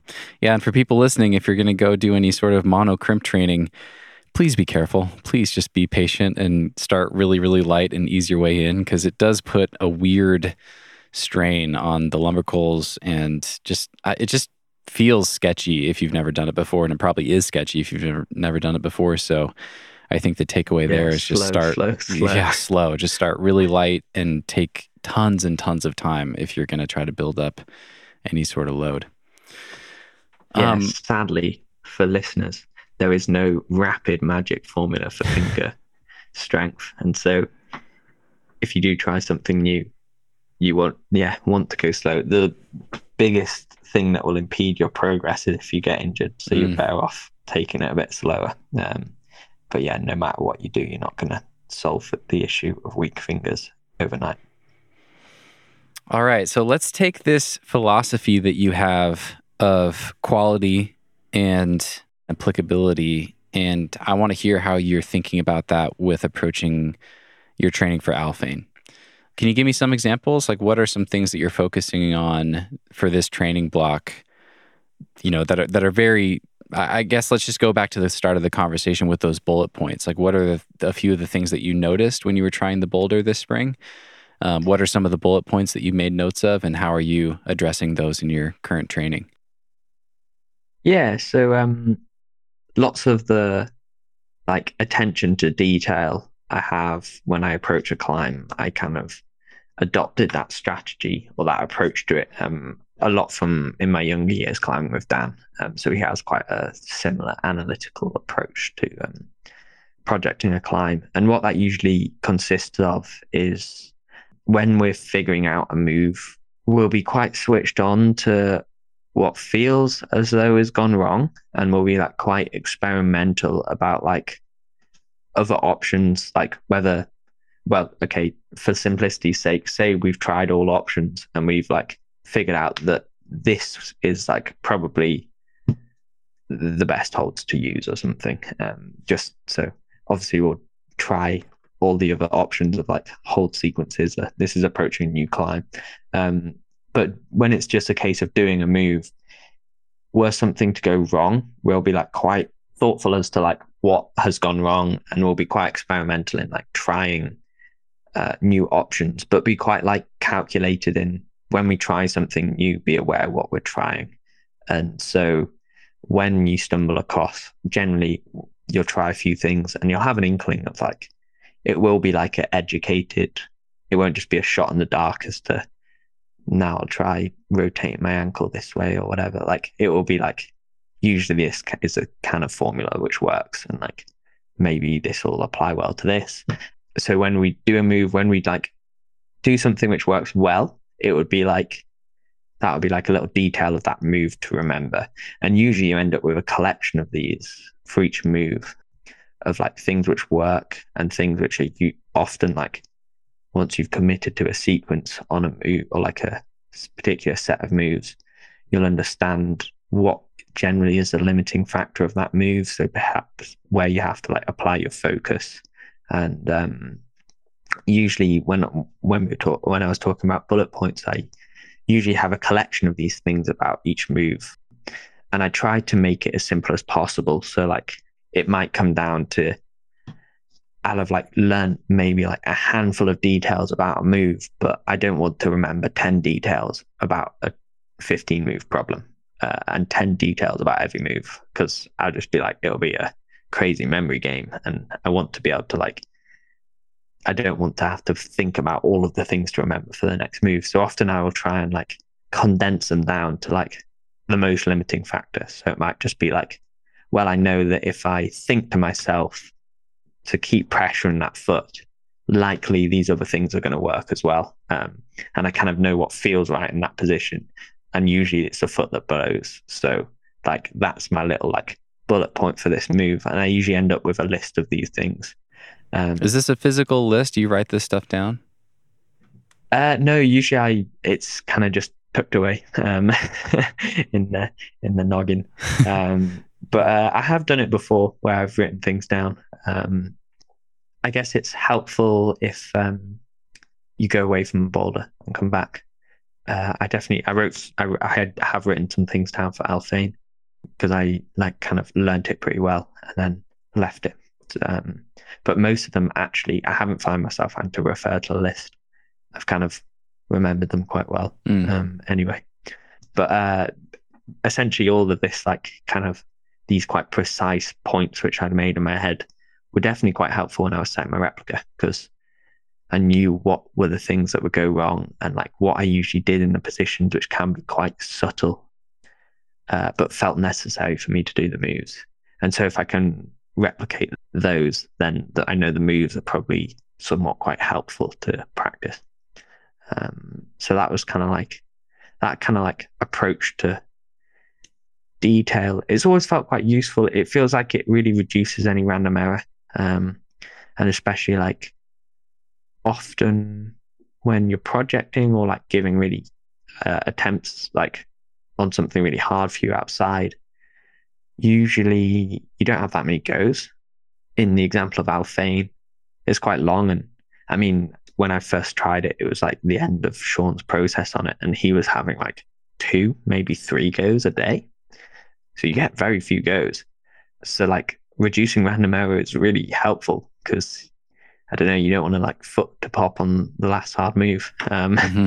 Mm-hmm. Uh, and then often like that's quite a rare example where skin usually isn't an issue and usually you can't just like burn through a load of attempts because you usually got limiting factors down to like yeah skin or other things out of your control so generally attempts really matter um, when you're right at your limit. And so to control everything that you can feels quite helpful for me. And it extends to like the intricacies of the move as well. Like it's kind of like a bit of a ritual for me, but I don't know how much of it is actually like I don't necessarily think all of it is entirely like physically helpful, but like I'm usually quite like before I'd have an attempt, I'd be quite careful of like cleaning a hold, but like not too much. Like like especially like on granite as well. If like a hold has no chalk in it, it can be like a little bit slippier. And like I'll go through the process of cleaning the holes, cleaning my shoes,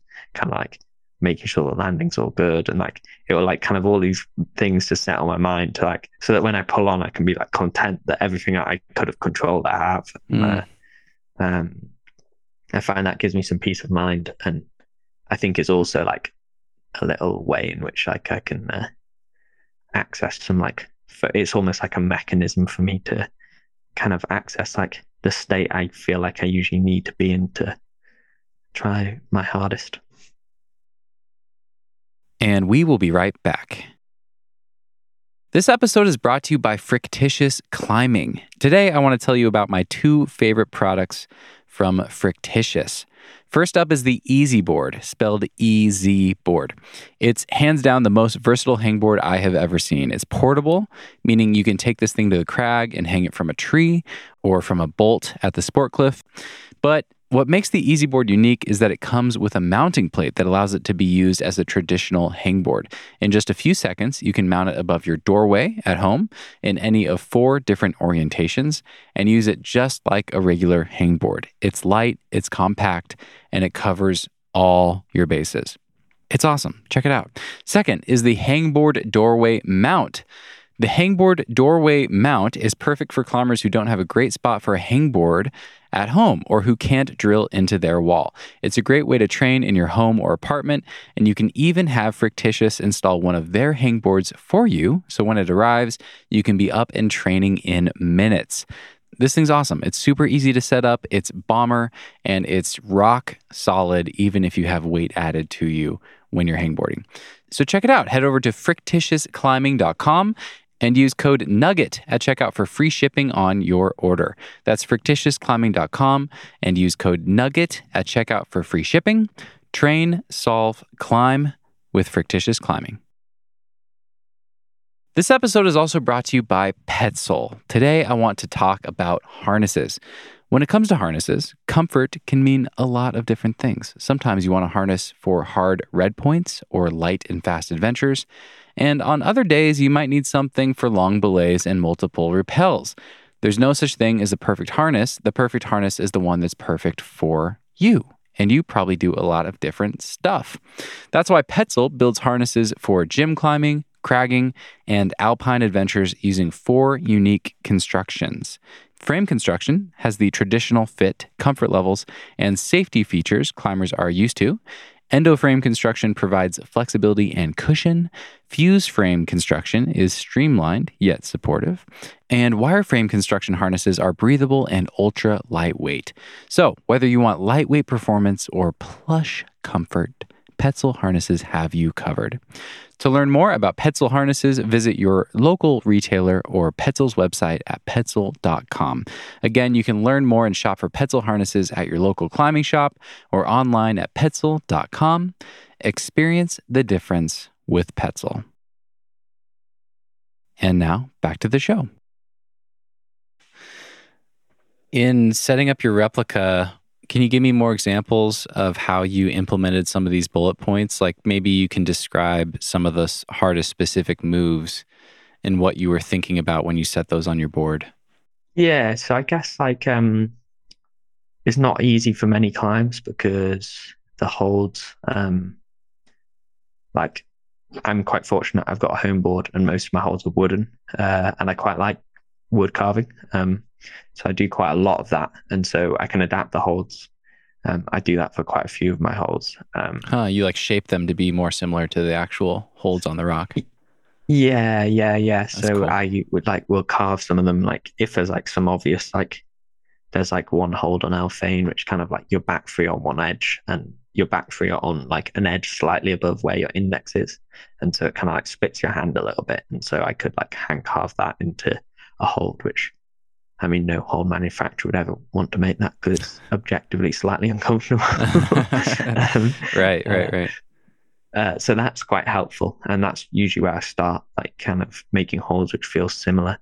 Um, obviously, the angle is slightly different, and so you have to like kind of take that into account. The holes obviously have to be worse, um, but I'm more trying to generate the positions. So usually, when I'm setting a replica, I'd measure the positions between the holds. I didn't actually do that with Alphane.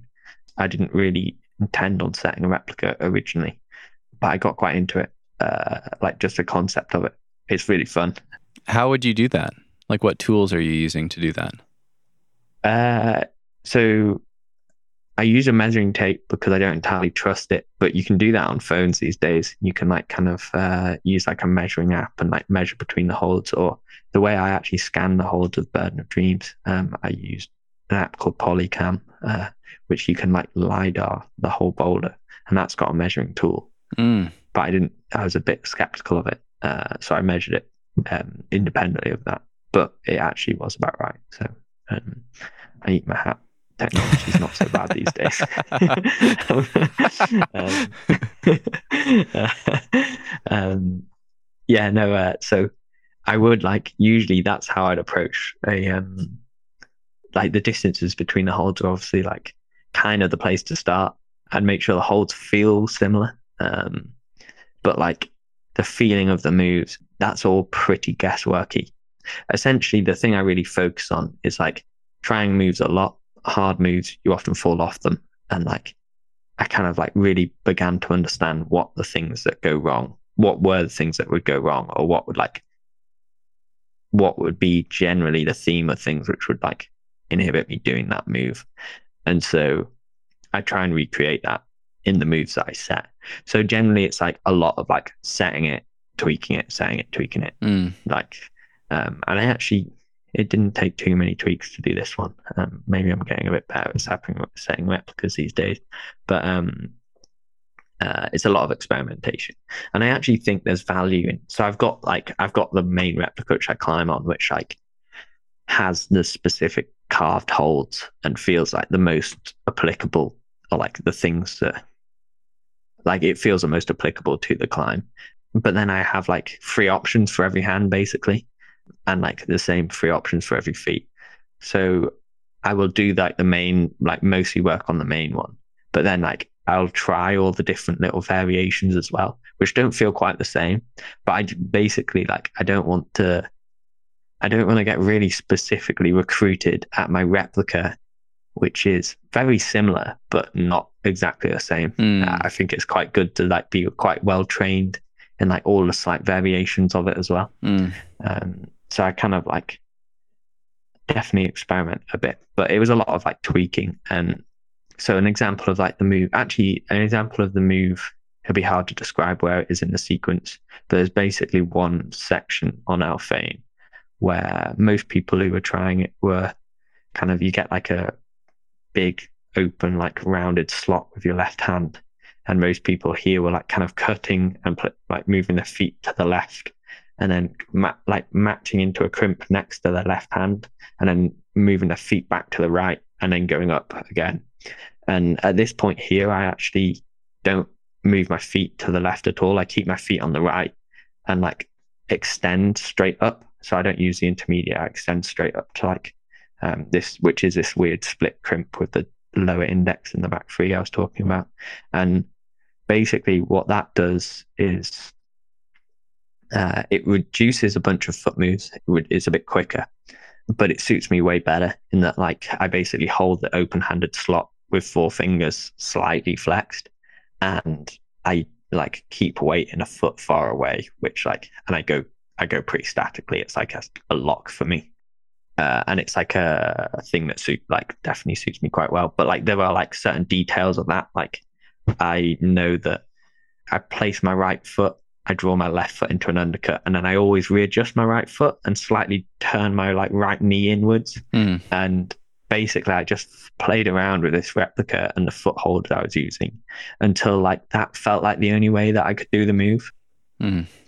Uh, and then I knew that that was kind of like good enough to be like training the, the Okay. right stuff. Yeah. Um, but in terms of like how I've prepared for Alphane, in general, it's actually like the thing that's most like most general like strength muscle group that I've trained to be specific for is actually mostly in the legs. Um, I use my adductors loads on it, um, which I mean legs are really underrated in climbing actually. I use my legs loads when I'm climbing. Um, but the the way I definitely climb it is a lot of compression with my legs.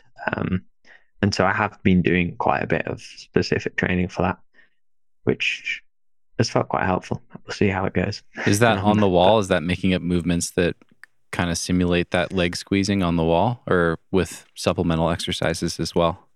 Um, supplemental exercise as well. Um, I kind of so Ollie kind of does my um, Ollie Torr sets my training plan. Um, and uh, we usually like are quite experimental with the sessions we will have, and we'll like trial periods, uh, and I'll like kind of feedback what works well. And uh, one of the things which did feel quite useful was um, I don't know if you know of a cope. Do you know what a Copenhagen Copenhagen plank is?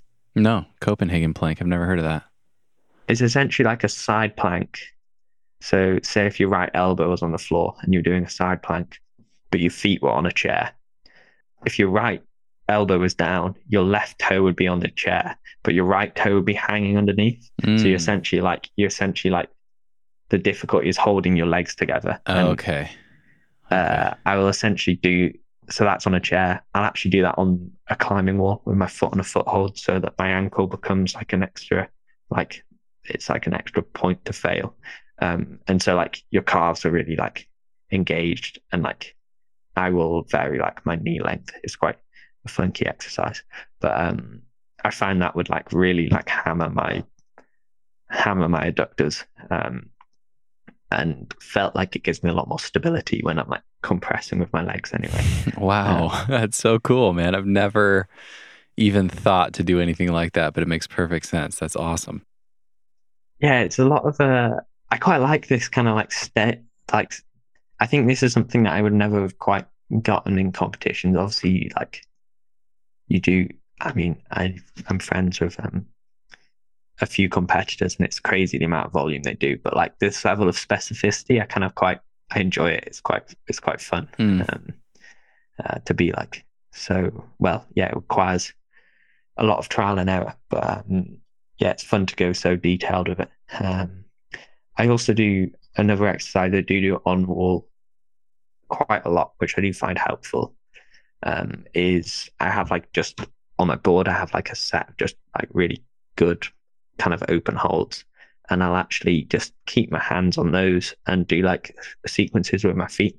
Um, so that's kind of like a bit more like I would get very extended and and like kind of get like the footholds will be like kinked at angles. That's actually one thing which I think has constituted a lot of like my style or like kind of left me contributed to why I like that style is my f- board has always been like feet follow.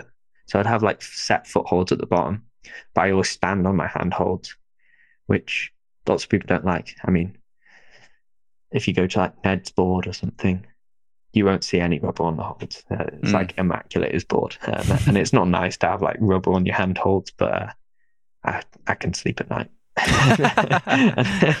and uh, and uh, I find it really useful. Like, and it's very, it's like because you then engage body tension in quite weird positions. It's not Mm. always just like a convenient foot wherever you want it. So um, I've definitely found that really helpful. Mm. Um, but it makes my yeah my board is a bit less pretty. um, but uh, yeah, no, I definitely find for this climb it's it's not really that it's lower body or upper body. It's like everything is engaged the whole time. So like I actually incorporate breaths into my like um into my sequence um just Wow. because it's quite hard to breathe Yeah. because you're like you, your body's tense the whole time and like the transitions between the moves like you can't relax at all so um i've done a lot of like just connections between my body to like my hands and my feet like i've done a lot of work to like try and maintain some control there which has always been something i've been okay at um but i think is really helpful for this climb especially That last comment's so interesting because I was watching that video this morning and watching Shawn climb the thing. And I just had the thought, like, how is he getting enough oxygen? Because you can just barely hear him taking these tiny little sips of air. You know, he's like, just these Yeah. tiny little sips, you know, every third move or something. And I'm just like, damn, how is he? yeah it's like is he not just like beat red in the face, you know? But um, an impressive feat of yeah lung capacities. yeah, yeah. But, uh, Well, and and that kind of gets to another question that I had for you, and actually, this is very poignant for for me right now. Um, I have one client that I coach, um, and I'm trying to help him work on this boulder problem that he has this fall. And you know, shout out to Neil. Um, I think he's got a really good shot at doing it. And he mostly trains on the tension board, and that's worked really well for him to just improve his his overall strength and his movement. And but this is a, a much longer boulder problem than you would typically have on a board like that. So we had a conversation the other day about whether it was better to try to do linked up boulder problems to try to be on the wall for a similar length of time, or rather to just do kind of these bouldering doubles where the intensity is a little bit more appropriate or a little higher, and he's just doing two Mm. boulders back to back. And when you said you set a replica for Alphane on your board, I mean, you have a, a decent sized home board, but it's Alphane. I mean, how many moves is Alphane? It looks massive. yeah, Alphane's a funny one. Yeah, I know what you mean. Um, so I actually only replicated the crux, which is like basically from when you pull on to when you put in a left heel toe jam, which is like eight moves in or something. Okay. Um, it feels really long because you're under tension the whole time and it's quite slow. Um, but the actual hard climbing isn't a crazy long boulder. I think it is like eight moves and a foot move. So like it's not so bad to replicate. It's hard. I don't have like at the bottom of Alphane, you put in like a heel toe off a sloper to establish into an undercut. And you can't it's really hard to set that on a board. So I don't actually have that on my replica at all. Um, I just like I'm pulling on from like kind of establishing into the undercut. So I'm hoping that I can like relearn that when I actually get there. Um, and likewise with the top section, the top section is about 7C plus, um, but felt relatively reliable. I think probably a bit harder when you're pumped. But I did actually, I did it from relatively early on actually in trying it. I did it from two moves in um, uh, and like topped out. Uh, you did so, the like, whole. You did of, the boulder from two moves in. Yeah, yeah. The from like the kind of the first move you like kind of roll. It's quite an easy move into a crimp, and then it's quite like a. It's actually not. It's like kind of a bit of like a weird like squirmy move into the undercut, and then you walk the feet, and then you do like the hard like. So I I did it from like the undercut and the crimp um uh to the top. Yeah. Uh, Wow. How? I mean, how hard was that? Is that like V16 or something? Just making that link. Uh, yeah. I think that would probably be yeah, probably be around there. Um, Wow. nice. No, I think yeah, I think like it was funny. I thought when I did that, I was like, oh, like the first two moves aren't really they're not that bad. Um, I was like, oh, like it'll be fine. Like it felt like I I, I was almost there, but it's I think definitely the time is quite slow those first couple of moves, and you do a lot of foot moves. So I think it um I think it builds the time catches up with you quite quickly Gotcha. and it did feel like it added a lot um, going from the start um, as opposed to there. But yeah, no, I think essentially I just I've replicated like the crux section, and so hoping that the first couple of moves and like the the top out, I can relearn when I'm there and like kind of hopefully are reliable enough that they shouldn't be a limiting factor. I mean, if I can get the middle section relatively reliable, I'm in a good place. Um, I mean, Okay. it's not perfect, but um, it's nice to do some of the some of the figuring out process under the climb as well, and not in my dusty stable. So.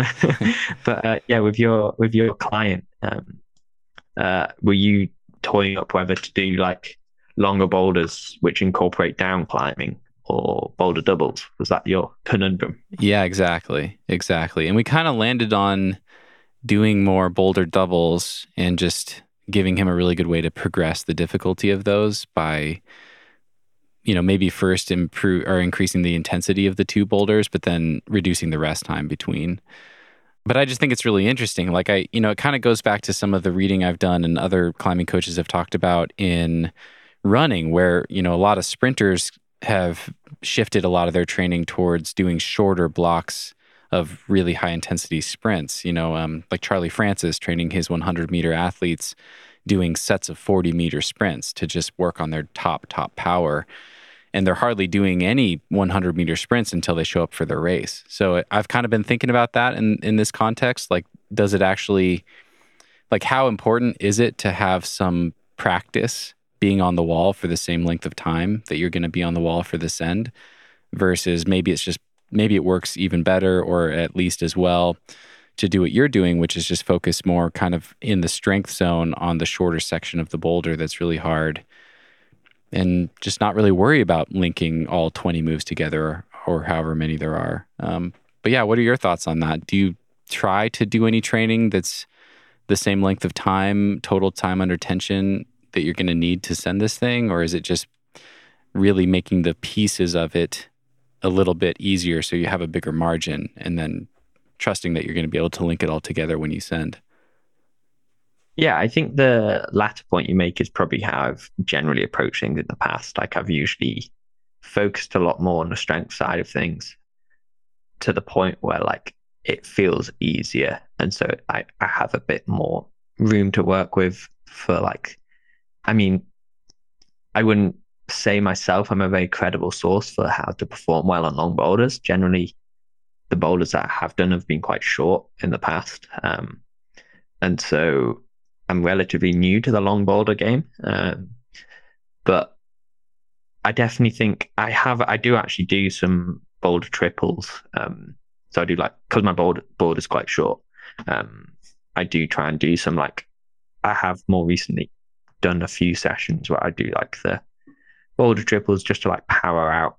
Um, and I haven't done it very much. Uh, and I haven't done it very much in the past. So it will be interesting to see if it does make a difference. Um, but generally, not only just in the specifics of working on one thing, but generally that like kind of like power focus has like applied to how I've approached climbing in a whole. Like usually I would like focus on my training and to the point where like some the things that I would try I would do relatively quickly. Um, so I'm quite new to the projecting game in general, to be honest. Like it's only really in like the past year that I've spent like more than like three or four sessions in a year on something. Um, like I've had climbs which like I've like tried, left, gone back to over like a series of years.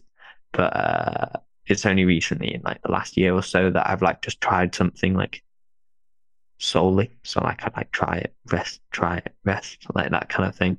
Um, so I'm quite new to the game, so I'm not the most credible source, but I definitely think either probably work. There's definitely best better people to ask about the, the intricacies of like the sports science behind it. Mm. I mean, it's all obviously going to be very useful to be able to operate for more moves in a row if like your if your project's quite long. But I also think like you can get quite a lot better at these things relatively quickly when you're new to them. So like if you're like me and you haven't really done much like of that like power endurance training, a few sessions like once a week or something will probably make quite a big difference in the first mm. instance. Yeah. But if you've done absolutely loads, like you'll probably get diminishing returns from it. And so it's probably not quite as important. But um, yeah, I'll be able to report back post Switzerland trip to see if that's made any difference. awesome. Excited to hear about that. All right, man. I feel like I need to check in with you again. I've been, uh, I really appreciate your time, but I want to respect your time as well. We've been going for about two hours now, and I have lots of things left on my list. How are you feeling? No, I'm doing okay. Yeah, yeah. Okay. I'm, I'm I can I can keep going. Okay. Yeah. And and Yeah, again, like we've got tons of listener questions, a bunch more things we can talk about in a round two if you're up for that as well. But yeah, how about this? Let me um let me share a few thoughts. There's a few big topics that I'd really love to spend some time on. And then we can just decide. Let me know um, which of these feel most interesting to you to talk about. We can go through all of them if if you feel up for it, or we can just focus in on one or two of them. But yeah, things I still wanted to talk to you about in this conversation. Burden of Dreams. That's something we haven't really talked about much at all. I loved our conversation last week about it. I thought that was super interesting. So that's something we could spend some time on. Goals and goal setting and hearing about your dad, I think would be really interesting how you think about that. And then I, I also want to make sure that we have time for some of your thoughts around environmentalism. I know that's really important to you, and you think a lot about travel considerations. I think that's really interesting. As a pro climber, someone who wants to travel the world and, and test yourself on some of the hardest things out there, I'd love to hear how you balance that with, um, you know, having a low carbon footprint and being a good steward, because you very clearly put a lot of thought into that and have some really interesting thoughts there. So, yeah, what do you think? Um, do you want to? Yeah, I'm I'm happy to give them them a go. It feels it feels like attainable. We can it Okay. feels, if you're if you're happy, John. Yeah.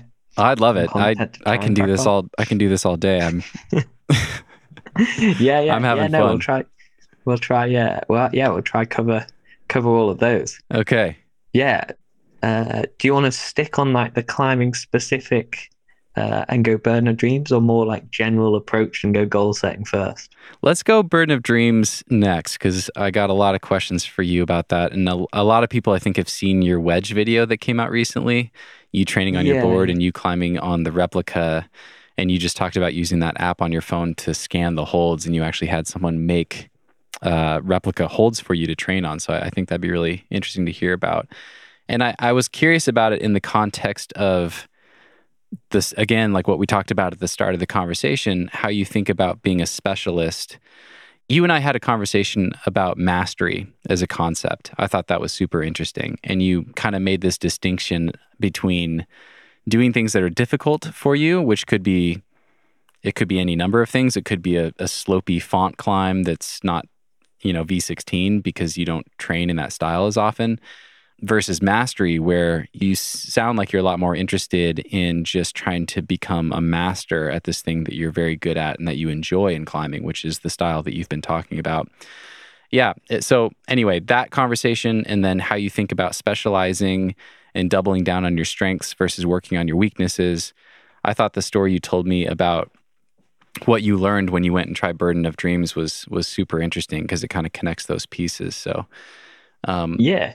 Do you want to just start by telling me how this first became a goal for you or, or you know your first trip to go check it out and, and what came out of that Yeah, no, absolutely. Yeah. So, uh, yeah, Burden of Dreams. I um, I think I was initially quite motivated to try it because I'd had like a spell of climbing just around the UK, and I'd done a lot of, uh, I'd done a lot of like the th- projects which I had around my ho- my home, and I'd gone and traveled to some stuff around the UK, which I'd done relatively quickly.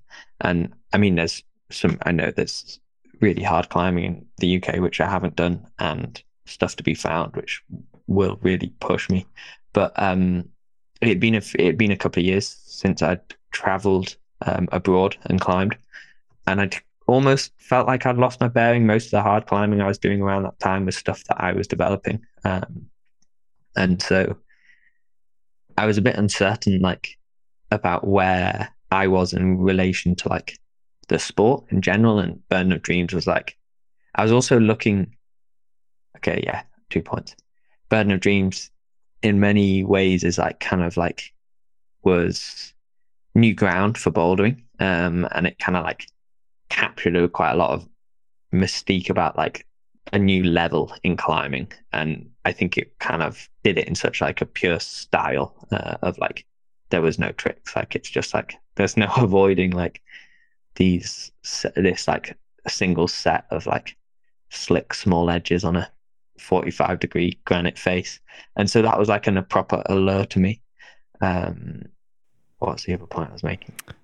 I don't I don't mean to derail you, but do you mind if I jump in and add more context for people listening? Because I, I yeah, do this Yeah, absolutely. Yeah, I make this mistake a lot. I just talk about these things, um, just assuming that everyone knows what they are, which maybe they do, maybe they don't. But for people listening, Burden of Dreams was the first proposed V 17 in the world, first ascent by Nalle Hukkataival um, several years ago now. And it was um, featured in a film called The Lappnor Project, which is like a 30 minute film, really well done.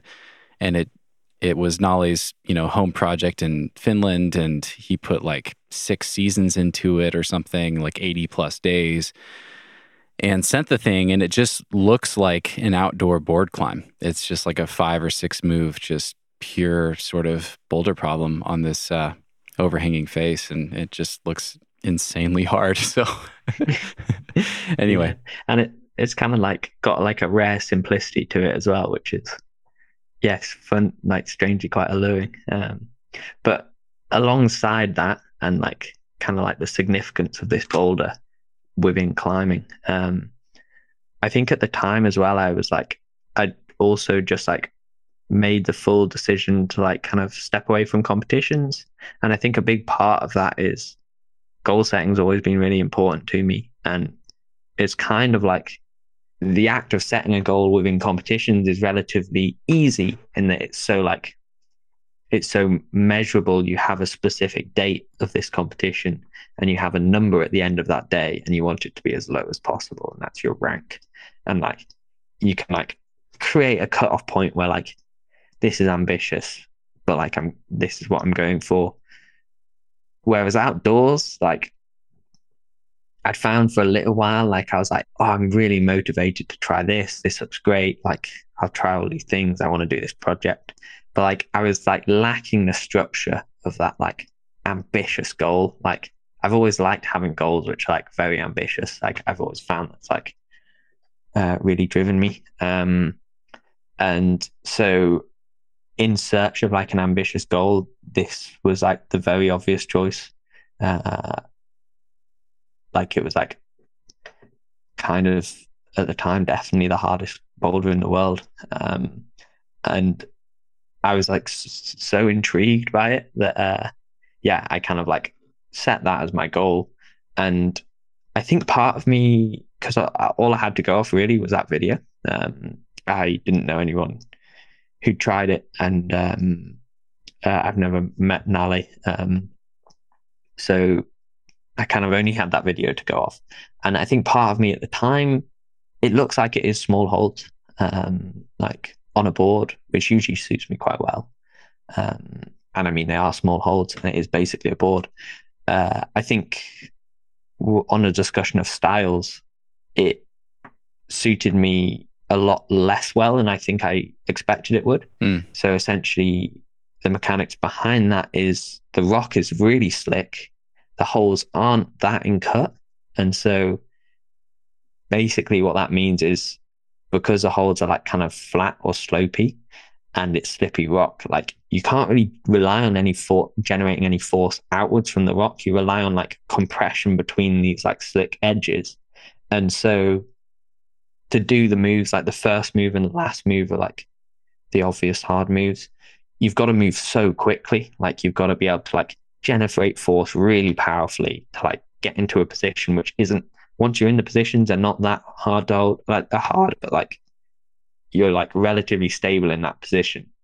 And you're relatively unstable in the position you generate from. You've just got to move lightning quick between them. Mm. and Nalle's really good at that. Now that I've gone and tried that boulder and looked at that video back like I can see how like dynamically moves between those those positions. Like he's amazing at that kind of style of climbing. And I've always relied on going quite slow, kind of creating control and stability in those positions. And the feet are just too bad and the holds are too slopey and slick to be able to do that. So you do have to just like move so quickly and like kind of snap between these positions. Um, and so that was something that was hard enough that really kind of emphasized that gap in my climbing. And like, it's funny to watch me, like, I watch clips of me trying it and I'm like, wow, I'm like so sluggish on that move. Like, you know, kind of looks like I'm kind of like because I know I can hold the positions quite comfortably. I'm like, oh, can't you just do it? Like I just willing my like heart arm to move quicker. But um, but uh, anyway, yeah, it's kind of like in many ways it was like obviously I wanted to be able to do well on it or like maybe better than I did, but it was quite exciting. Like it feels possible for me in that like the positions feel comfortable and like the middle section I was quite reliable on.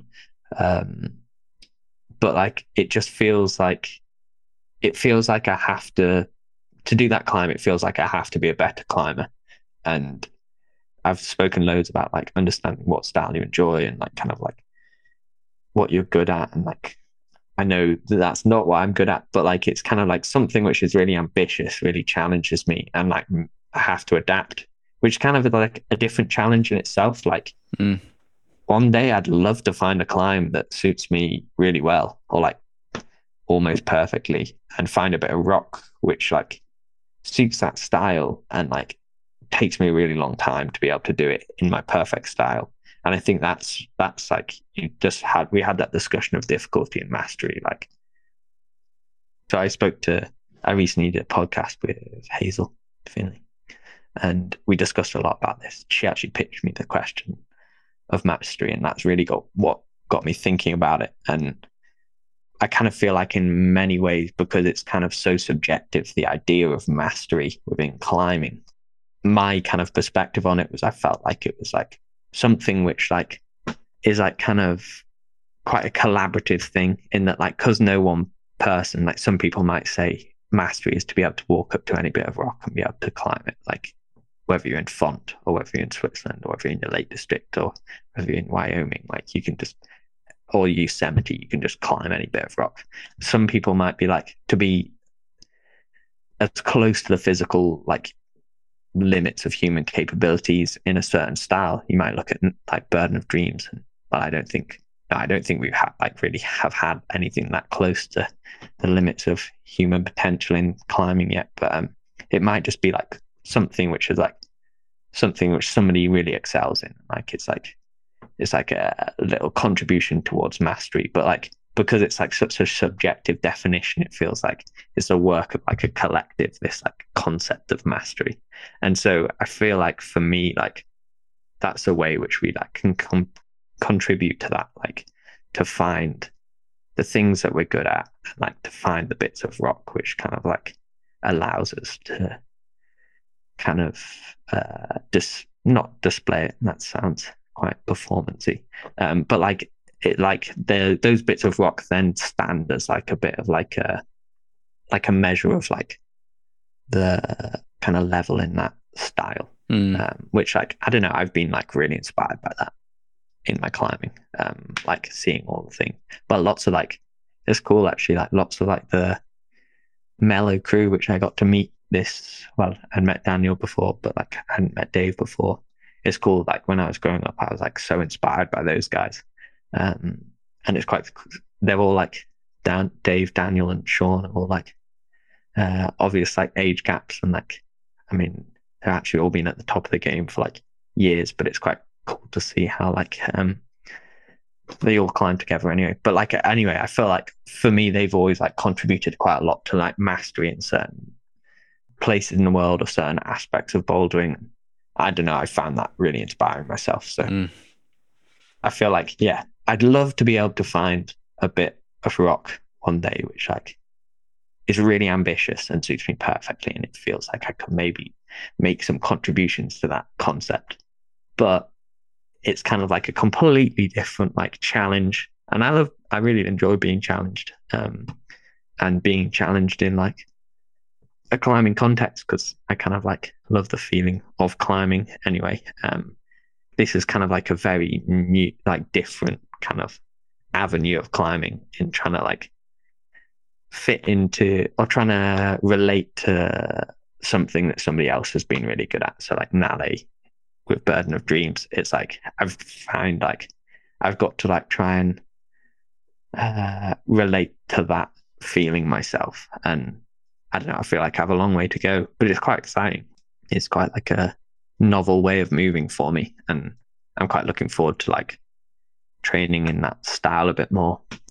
Uh, frustratingly, with my people that might have seen that uh, replica training video that um, I did with my friend Sam, uh, who's the guy who runs Wedge. Um, but I haven't really been able to actually train on it that much. Um, so I set it up in the middle of summer, um, which is so it's way too warm, and it's pretty skin intensive to climb, and those are pretty slick holds. I think that replica might be a little bit harder even than the real thing, but um, uh, just the texture of them, uh, and I also asked like I think I like uh slightly on the steeper side, um, and so well it is kind of for it's forty five, but it's kind of like forty five point six or something.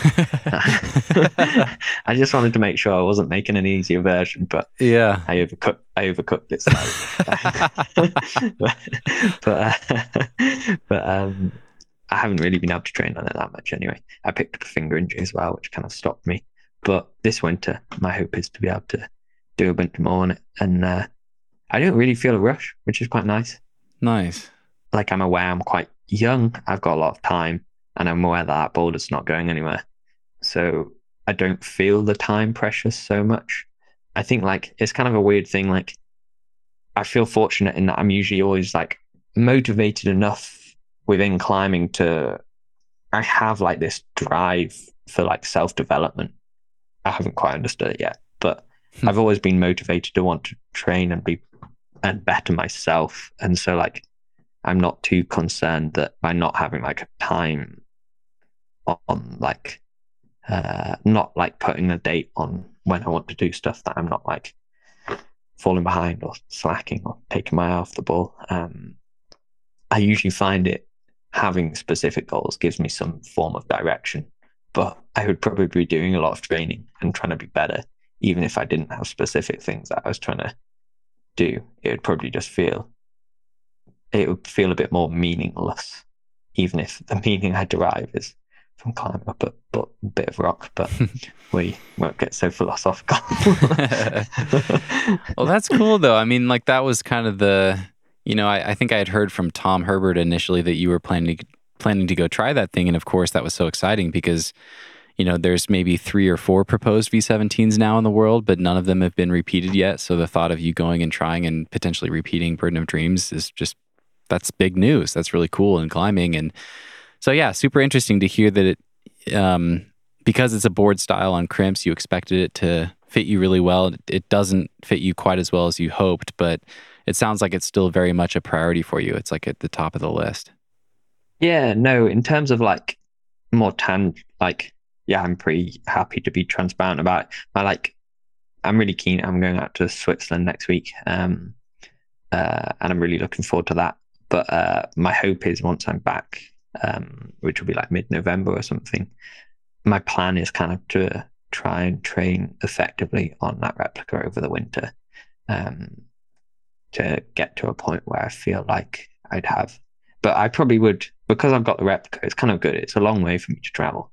Um, and so in order to like kind of respect that, I can like kind of the replica is helpful in that it will mean that I probably will only do that journey when I'm relatively confident that I have like all the tools to do that boulder.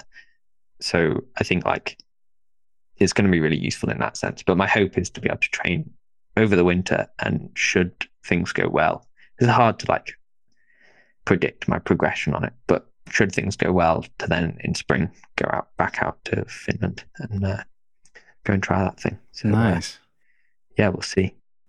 What does that What does that mean to you? Um, do you feel like you have to send the replica before going, or is it just more go by feel, like just having a sensation of feeling confident on each of the sections of it? Like, what is it going to take for you to feel like, okay, I'm ready? to go back to Finland to try this thing?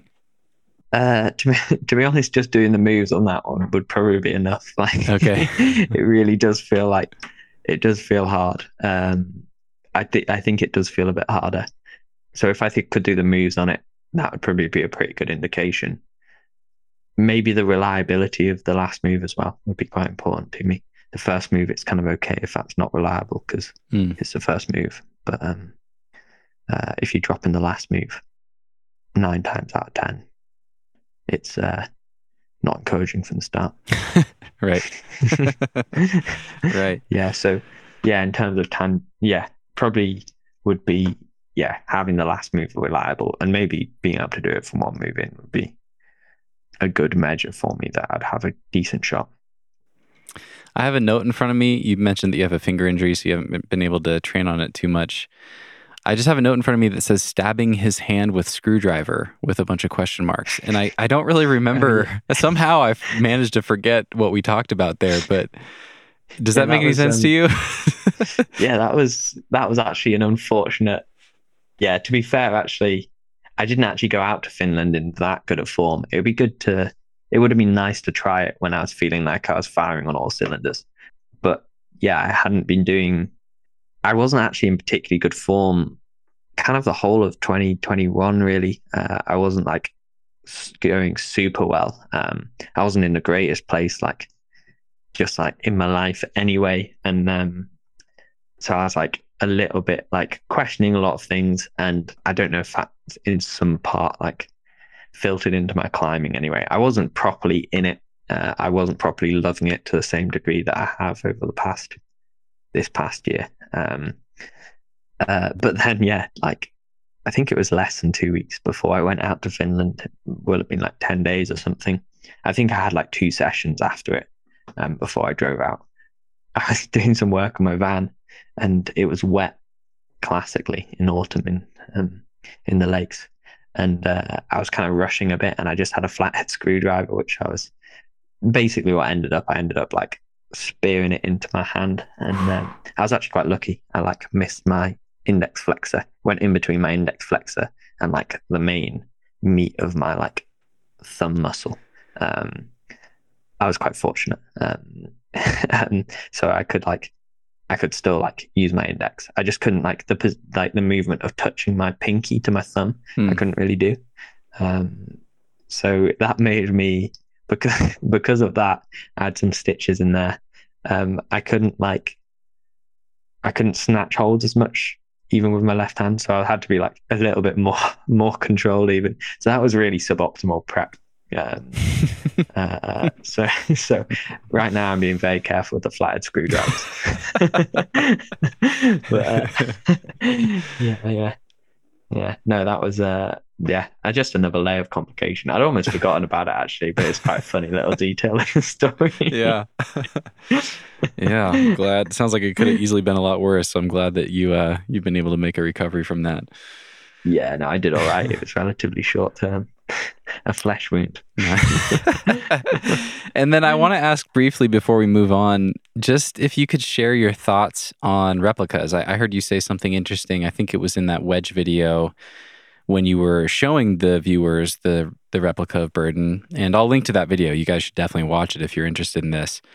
Um, super cool to see the shapes of the holds and things. But yeah, you mentioned kind of like a light bulb moment that you had training on your board and noticing how easy, how much easier climbs got when you just were climbing on them all the time. And that kind of led you to this shift in philosophy and really focusing on replicas. But can you talk me through that a little bit?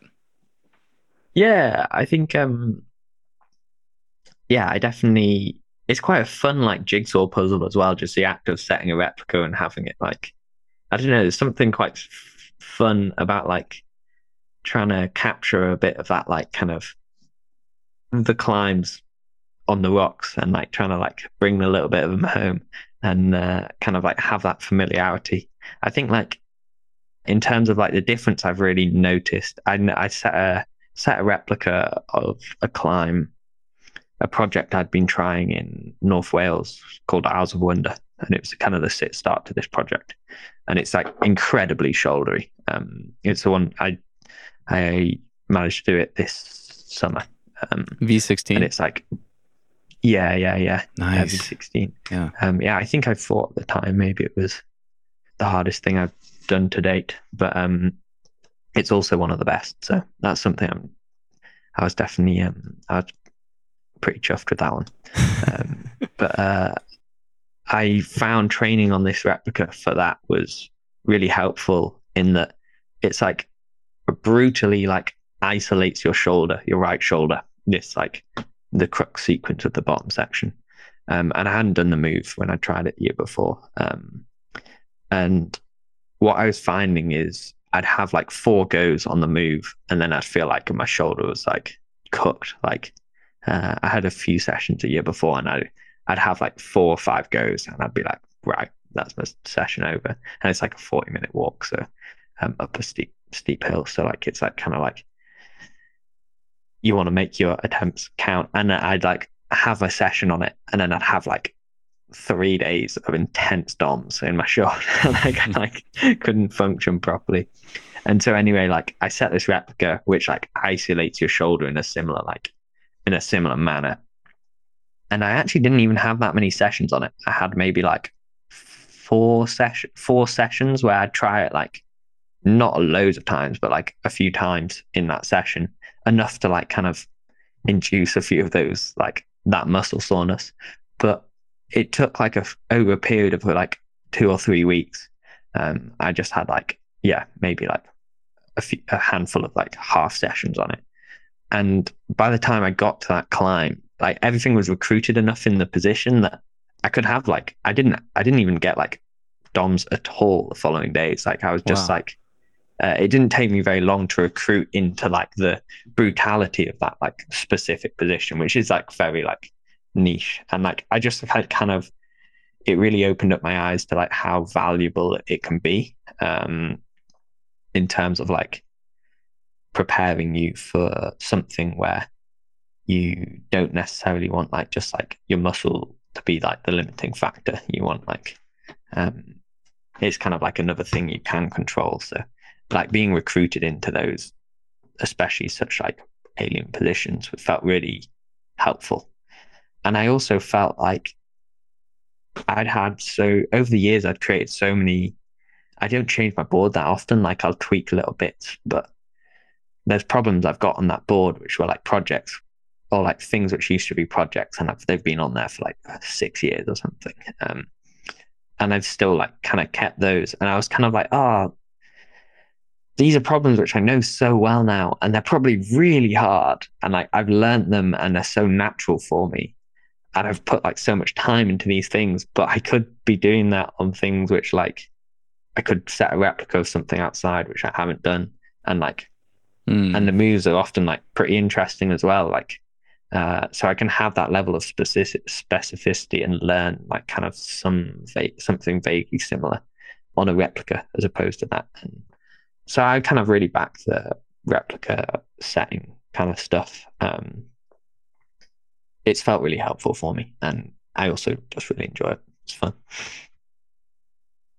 And how do you think about being so specific with your training where you're spending a lot like let's take this winter when you're going to spend a lot of time on the burden of dreams replica how do you think about balancing that focus and specificity with making sure that you're not going to get injured because you're overdoing it on a very specific set of moves if that makes sense like that's something that would be probably concerning to me if I was thinking about just hammering a certain boulder problem in training.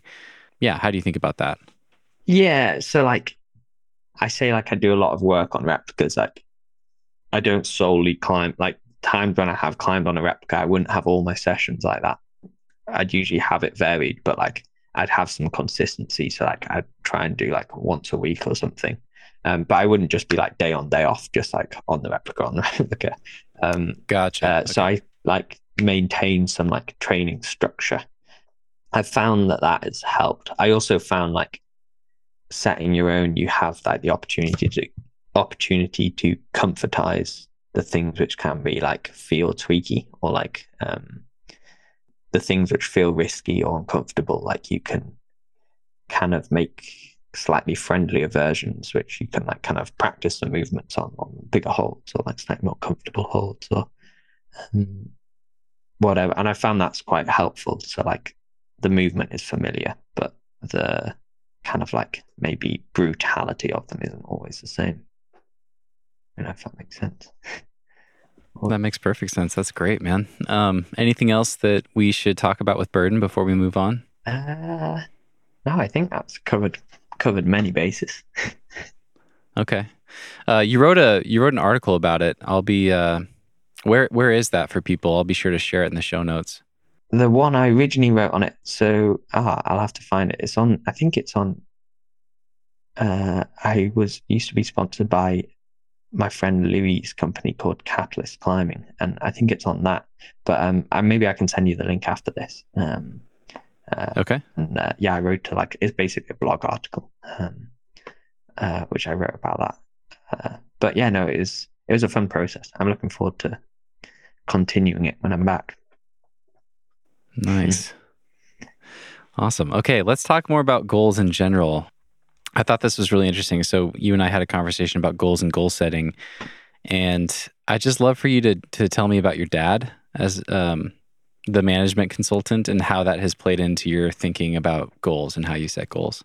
Yeah, so kind of in everything I've done uh, growing up, um, my dad has he's been like really supportive and has been uh, really encouraged us to be quite specific. So if there was something that we really wanted to do, rather than just being like, oh, nice, like kind of like I'll support you in doing that, would be like try and make it explicit enough. So like it was like um, generally what would happen is I'd have an idea of something I want to do, and we'd get out like a massive piece of flip chart paper, and we'd kind of always like apply the same formula, which I still kind of use today, really, um, of like, well, it would be result, reality, and response. So he, we'd start at like kind of really like what success looked like for us, um, like kind of yeah, where I really wanted to be, um, and kind of we'd done this in like an academic um, like we'd done it i'd done it throughout my studies and then in climbing as well um it was kind of just in anything in general but um climbing the pl- climbing ones were quite regular. We do a few of those. Um and uh yeah we kind of really lay out something quite measurable or something yeah very precise anyway. And then we'd anal- analyze where i currently was whether that be like uh, the the boardroom that I set up was like as a result of one of these flip chart papers. It was like currently I can like kind of go to a climb wall three times a week, and that's not enough basically. So like then we like discuss the response to like try and bridge the gap between our reality and the result we were looking to get, and then there was always something quite like um practical to do. Um, so that kind of like precise goal setting is something that I've been quite familiar with since like from quite a young age. Um, so I've kind of like always uh, taken that formula and like kind of yeah, I still do it at the moment really. Um, and it's it's felt really it's felt really helpful. Um, it's definitely been different stepping away from competitions, but um, there's definitely the time element is not a limiting factor so much. So I'm still like kind of a bit unsure. I don't want to be like, I want to do this board by this date because in many ways I look at it and I'm like, oh, it doesn't really matter. Like, I don't want to like rush, Yeah. rush. Like, I don't want to rush beyond what I'm naturally or quite organically motivated for. Um, Hmm. so it is kind of like a bit of complexity to it, but generally that like structure has maintained consistent. That's awesome. So, okay, so you start with looking at the result. This is what I want to do. Then you look at the reality. This is where I'm at now. And then the response is like, how do we get from here to there? Yeah, yeah, yeah, yeah. Can you, we've already been talking about this a lot, but can you just apply that framework to Alphane for me and just share like how you're thinking about how you thought about that with this formula? Like how you thought about uh, first the result and then where you were and how that informed your replica and your training for it? Yeah, yeah, definitely. Uh, I mean, like, there's a complex. I've definitely questioned a bit more of like a complexity to this specific ex- or like this example in more recent years, in that like me like setting the result as being like I want to do Alphane is like a project that's like a result. Like, I've definitely like questioned maybe why it's so important to me, and not fully understood it. Um, this like whole idea of like self development or maybe motivation by mastery or whatever that is anyway. I haven't fully understood exactly what that is. But just from like the goal setting, like structure, when I would say like, yeah, I want to do this climb, that would be like understand the result. I'd kind of, I guess, Alphane is a funny one in that I initially tried it and wasn't expecting to project anything. Um, so I didn't go to Switzerland knowing it even existed. Um, I just tried it and was like, oh, like this is really fun. Like I kind of didn't even when I started trying it for multiple sessions, I wasn't like, right, I'm going to project this. Like I was trying it because I wanted to try it. So it was kind of a bit of an anomaly in that I didn't really do any goal setting at that point. It was just like, right, I want to go try that. That's like kind of, I'd had quite a, I had quite an open trip plan for um, Switzerland at that time. But since getting pretty close, I was like, oh, right, like I really enjoyed the whole process. I learned so much about the projecting process trying that. And it is something that I would like to do.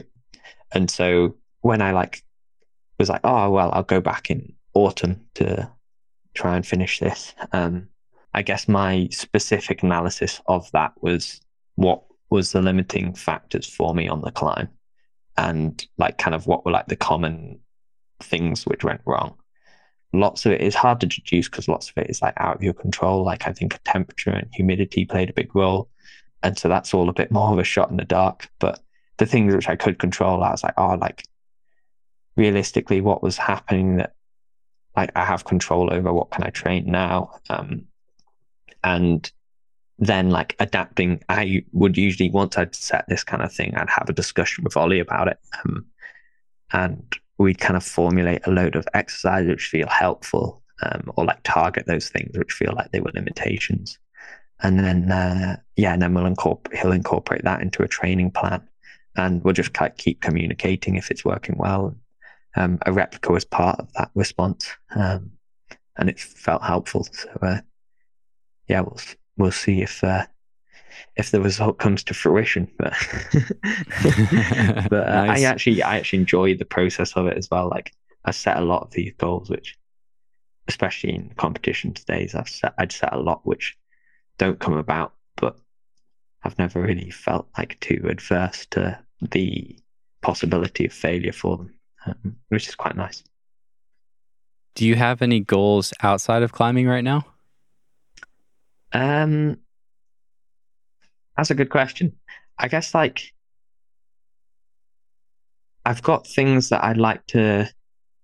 I haven't. I don't think I've set any like with the same framework of goals that I would like to do outside of my climbing. I feel like climbing is very much the world in which I operate at the moment. I don't know if I always will. Uh, I just stopped my studies. Like I studied until like last year, summer last year. Um, and decided to go full time with this climbing gig. But within, like, I guess it's kind of within the climbing world, but not my own climbing. There were like things which I would like to do or like are very important to me, but are like a lot less measurable or kind of not really like measurable. Like, I've kind of like understood with becoming quite like or becoming quite good at climbing, like there comes with it a certain amount of influence. And I kind of like have fought quite a lot. A lot of this, I think, came from a lot of discussions with my dad when I was younger as well. He's always like kind of maybe challenges a lot on like what we'd like to contribute, um, contribute to the world and just the things that we do. And I've like climbing's a game in which I operate. And so I do have definitely questioned a lot about like the contributions I want to make to that. And I don't necessarily know whether all of them are within climbing itself, like as in like obviously I'm a climber, but like I'd like to hope that I can maybe inspire like helpful ways of living to people which aren't solely climbing related. Like I don't solely hope to inspire people to climb harder projects and I mean, like that's nice because I was obviously inspired by that, and I'm grateful for those who inspired me. But I'd kind of like hope that I can maybe contribute some interesting ideas outside of that as well. Um, and I've kind of been working that like whole concept. I've been working a lot more on in recent times. Um, uh, I actually just started a podcast with my friend um, not long ago, which kind of feels like a nice way in which I can communicate ideas I have with people. Uh, I mean, I'm sure you find this a lot, like having a podcast, like ideas you feel can be like valuable to contribute to the community. Like it's a really good way of interacting. Um, whereas I don't feel like I've always been able to do that so well um, with more like fast paced modern forms of social media, the like Instagrams and stuff. But um, uh, so that's been nice. And actually, more recently, even I've uh, just released a a magazine that I've been working on with a couple of friends, which has been quite a big project for me actually. But that's been that's felt really valuable in that like we're all quite like minded. The people um, I've set that up with, there's two others of them, and it kind of feels like the content we've been able to produce has been like curated by quite like like-minded or quite distinct values we've had. And mm. so like kind of being a bit more considerate about that has felt like yeah a lot more fulfilling. So mm. i don't really know if that's a goal. I wouldn't say that's so much a goal but it's something like i'm like working towards. It's very hard to measure that's awesome. Yeah totally. I, t- I totally relate to that. helpful you are in the world. Yeah.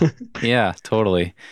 Yeah, I, I, that resonates really strongly with me. I mean, I started this whole thing because there was a climb, a super geeky performance and training oriented climbing podcast that didn't exist that I wanted to listen to, but it's become such a such a cool opportunity and in a way a responsibility I, I feel to share different perspectives, different ideas, just broaden people's minds, open them up, and get them thinking about things that uh, that that feel important to me or that feel important to my guests, and you know, draw people in with talk about finger training, and then surprise them by talking about environmentalism and travel or whatever it is. So I, I I think that's awesome that you're doing that, and it's it's cool. So I actually checked out your podcast this morning, Careless Talk. I'll be sure to link to it in the show notes. I loved your cover art. Who made that? That that was Sam. We were kind nice. of coming and arguing about like what serious uh, cover art we could come up with, and that was it. Yeah, the yeah the uh, um, I wonder actually if you ended up listening to the earlier ones. We've since um, figured out a uh, bit more of a easier um, audio setup. Oh, okay. Uh, first couple can be. can be oh, okay. I, I haven't. No, I mean it sounds great. I I just listened to like 15 minutes of uh, your conversation with Dave Mason.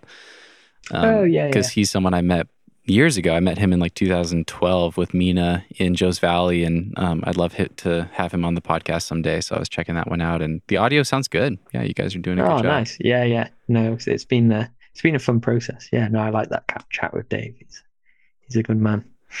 but yeah, with with the podcast and the magazine, um, maybe the mag- magazine in particular, you said that you're it's this cool opportunity to you know to work with these like-minded people that have similar values. What are some of those values? What are some of the things that you like? I, I have this kind of trial question that I want to start asking people, maybe in every interview, and um, something along the lines of like, what's something that feels really important to you that you just want people to spend more time thinking about, you know, um, whether that's, yeah, that can be anything that can be climbing related or, or something else. I kind of have a, a guess as what it might be with you, but yeah, what comes yeah. to mind for you? No, that's actually, that's actually funny you asked that. Um, I'll get you a copy of this um, magazine at some point, but I actually wrote an article about it, which was kind of exactly on those lines. Um, you were asking like what you want people to think about, and over the past few years, the thing that I've thought a lot about was the impact of traveling, um, or just like the impacts we have, like from an environmental perspective, the impacts we have on the world, and travel being one, which is like, I think in climbers in general, like, I know I certainly was. I traveled like excessively, maybe excessively is the wrong word, but I did so much traveling, um, which was like, as an experience, amazing, but I just wasn't like quite aware of like it wasn't that I wasn't quite aware of the impact. It's like I just hadn't really thought about it. Like I was so detached from it. Right. Totally. Um, and I don't know if I've always communicated it too well in the past. So in this magazine, I I like tried to capture a bit of like I guess my objective was to like try and encourage people to really consider what they look for in their climbing experiences and see how much of what they really look for they can find in their locality and things which they can't then to consider like the impacts of the traveling that we do and like maybe like try and further respect that traveling. So or like i don't know there's a big difference between like flying to a place for a week four times a year or doing trying to take a month long trip once a year or something. Like from a travel perspective it obviously makes a really big difference and i mean it's mm. obviously maybe that's an extreme example not most people don't have the time for that but it felt like for me that was something i um in order for, to feel credible to make suggestions to people's lives it felt like i really needed to somewhat walk the walk myself. Mm. Um, and I'm not saying that I had, I don't like as a climber, I don't have that much influence over the climbing community. Like I think I've just had, I've definitely got more than I used to. And I think as I've become like more known as a climber, I've begun to realize that um, I'm not only responsible for my impact on the world, but also responsible for the impact of the lifestyle which I advocate. So mm. um oh that's cool. Yeah. So like if I like fly about so I think I notice it really well. I'll explain yeah, I wrote about this quite a bit, but like I was really inspired by like some amazing climbers. Um and like I'm really grateful for that. Like I'm this is something I've always been quite sensitive towards. I never want to appear like you guys should all be doing this. Like it's not like some like self-righteous endeavor I'm trying to trying to embark on. Um, I'm like so grateful to these people which inspired me, but essentially like I've always looked at like videos of people climbing in Colorado or South Africa or the Grampians and like being like, wow, that's so different and so amazing. And these people are flipping incredible. Like they're living the life. And then I started getting better at climbing and I started being able to function on the boulders they were doing. Then I started doing the, the boulders that they were doing. And then I was like, South Africa, flights are booked. Colorado, I'm going. I mean, I never went to Grampians, but I like kind of, it took like the global pandemic really for me to like stop and be like, oh, hang on a minute. Like, I was so inspired by these people and like that kind of inspiration led me to do this lifestyle of so much traveling and kind of it feels like I have the opportunity here to somewhat like not break that cycle, but like I don't necessarily know whether I want to contribute to that role mm. myself. Um, uh, and I'm not saying that I inspire people to like the same level that Dave Graham or Daniel Woods do, but like it feels like if I have influence on the world, I want to like make the contributions I can or try to be helpful. And I think like what this is referencing to is like I think most people can agree that throughout all of like the frustrations of like the environmental crisis, the lack of momentum of those who have a lot of influence is quite annoying. So this isn't on the this isn't on like the scale of like within climbers. I think it's like kind of more people who have influence over policy and all like mm. I think like the inertia of those who have the ability to bring about like genuine significant change has like somewhat inspired like really radical a- action of those who have like very little influence themselves just because like it's not changing and it might be the circles of people i spend my time with but i see so many like really good people making massive changes to their lifestyle in order to like reduce their environmental impact and I mean, they do it with a good heart. And Dan's a good example. Like, I mean, he probably won't speak much about it, but he got a Tesla way before it was cool. And he's just installed, he installed a load of solar, solar in his house recently. So it's running all off electricity, mm. um, or mostly off electricity. So he's like really aware of it. Um, and I know like I have just like a bunch of people who are like making really big changes to their lives. And like that's really cool and it makes a difference. But like it's arguable whether like I mean you were saying at the start of the conversation like October is the new August in terms of like temperatures. like Yeah. there's like it's there's a question as to whether like it's enough at this point. Mm. Um, Mm. and anyway, it feels to me like a load of good people end up picking this picking up the slack for the neglect of people with far more power or far Ah. more influence. And it's like Yeah. it feels sad to me that concept. And anyway, yeah, all of it kind of feels a bit saddening. So for me, like I know it's like a bit like philosophical, but it felt like with me having some influence over like perhaps like the lifestyle I live and like it's somewhat influencing other people. It felt like if I had a contribution to make, it felt sad for me not to at least make the effort to do something helpful. And yeah, I mean, I feel like I found a lot more. That was like kind of the motivation of like my travel considerations. So I don't really fly anymore, or like I haven't flown in a little while. I flew in 2019, I think last, but um, I've made conscious efforts to try and uh, reduce that. And I'm not saying that everyone has to do that, obviously, but I feel like I've found like a lot more fulfillment or a lot more value in doing things locally or doing things. Uh, I don't know. It feels like it. It's more than just like the quality of the climbing itself. There's like the experience of it as well, and just the experience of travel. I've definitely learned a lot of things. Perhaps I didn't necessarily know I was going to find out, but it feels like, yeah, I don't. I feel like I've mostly said what I was going to say, but like it hasn't necessarily, what I'm saying is, despite this change to my like lifestyle in terms of travel, it hasn't actually felt at all a detriment to my climbing experience, which is, I think, what I'm trying to say. Yeah. I think there's ways to, it gets often presented as like you either live your life or you take massive, devastating changes to your life and like you can't go and do your project in South Africa. So that's not what I'm saying. Like basically, you can often find things you don't necessarily expect a lot closer to home. Mm. Um, and uh, I mean, most of your listeners are probably based around places in America, but there's like amazing things there. And like, I mean, Yeah. in the UK, I feel so fortunate as well. Um, okay, so that's a long winded way of saying, yeah, the magazine that I've brought out, it's called Spotter Magazine. Um, uh, but that was like definitely the thought process, like, which like helped define like this like very distinct value.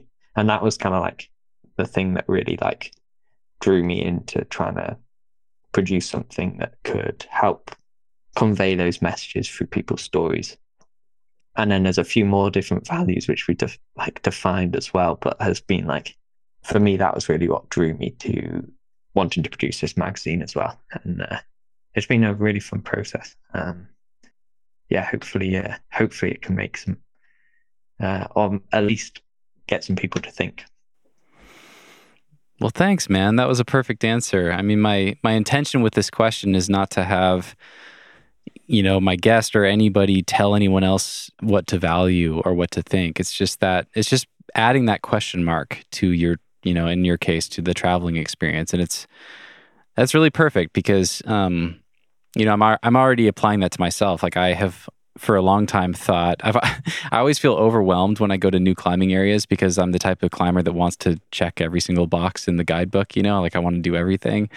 And so I feel really overwhelmed at the thought of traveling overseas and I don't feel like I need to necessarily because there's so much climbing to experience here in the states and I'm so grateful that I get to travel around in the, in the van and, and be able to do that. Um, but having said that, I'm going to sound like a total hypocrite. Like I am planning to go to Rocklands next summer, and I really think there's. I'm really excited about that. I think there's going to be a ton of value in that cultural experience and and, and seeing that. But you're already getting me think about like how to how to add that question mark of what is the impact of this trip to that equation, and maybe I don't know. Like maybe I'll look into how to offset my CO2 for that trip and calculate what it's what the impact is going to be of that, you know, that plane ticket to get over there. Yeah, and it's it's a good example as well, like because I don't want like yeah, I'm not trying to s- suggest like that people don't travel, and obviously like these places are amazing, and like I have no doubt you'll have a flipping amazing time in Rockland. I like I don't want. I'm never going to be like, oh, yeah, don't don't do that because um, obviously, like I don't want to jeopardize any like enriching experiences, and also like it's very like I think it's nice, like you were saying, putting a question mark for people to like think, just like to have it as like awareness of like the impact that, that has, and maybe it will inspire people to make yeah, um, have like longer or kind of like trips. Maybe they even more like just appreciate it more to like kind of like really understand like the privilege of the travel that they've done. They can actually like admire like the distances they've traveled as well. Like it's not saying like, yeah, never travel. right. Cause I was, yeah, yeah. But, uh, yeah, no, it's an interesting, is an interesting point, and I kind of am very much aware that I can never say to people don't travel because obviously like it's amazing too and like I'm going to continue doing it and my lifestyle is far from perfect. Like I travel around in in my van which is diesel which is suboptimal.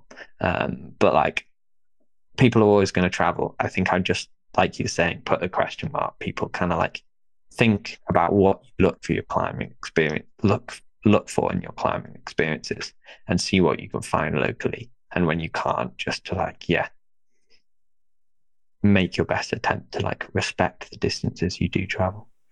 That's great, man. I mean, one example that popped out to me from our first conversation in talking about this, I think I'd asked you, are you going to come back to the States? You know, there's so many hard boulders here now. Um, even since you were here last time, there's so many things in the park and um, down in Hueco. I think you'd be able to just crush and be really fun to see you climb here. And I think you said something along, the lines of, well, I'm trying to limit my travel right now. So I would love to go back to the States, but I think I'll wait until I can just go live there for a year. And I thought that was really cool. I mean, that's, you're still coming over here. You're still, you're still planning on experiencing a lot of the climbing here, but just, you know, rather than doing like six two week trips over the next few years, kind of saving all that up and just taking one plane trip across the ocean instead of a bunch of different ones back and forth.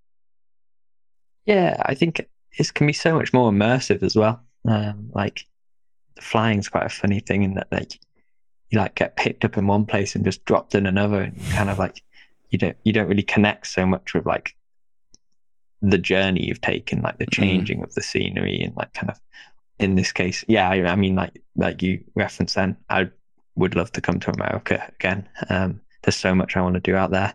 But yeah, I think I'd probably come and live out there for a little bit, which I think I will do over the next few years at some point. Um, I'm yeah, kind of really looking forward to that. But I think it, I'll probably get a lot more out of it culturally as well, as opposed to like you say, like quick trips where you don't really have time to think about anything but projects.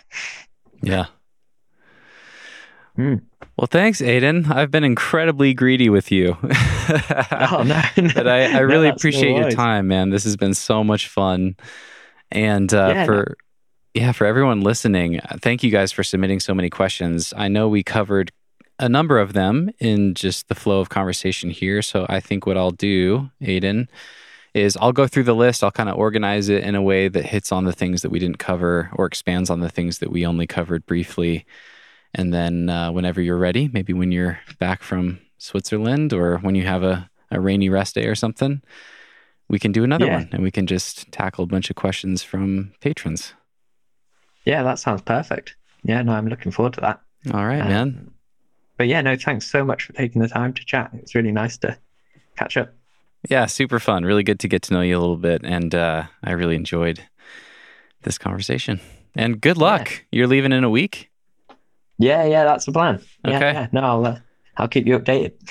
okay. How long is your trip? Um, do you have a, a planned duration or you, yeah, just till the weather turns?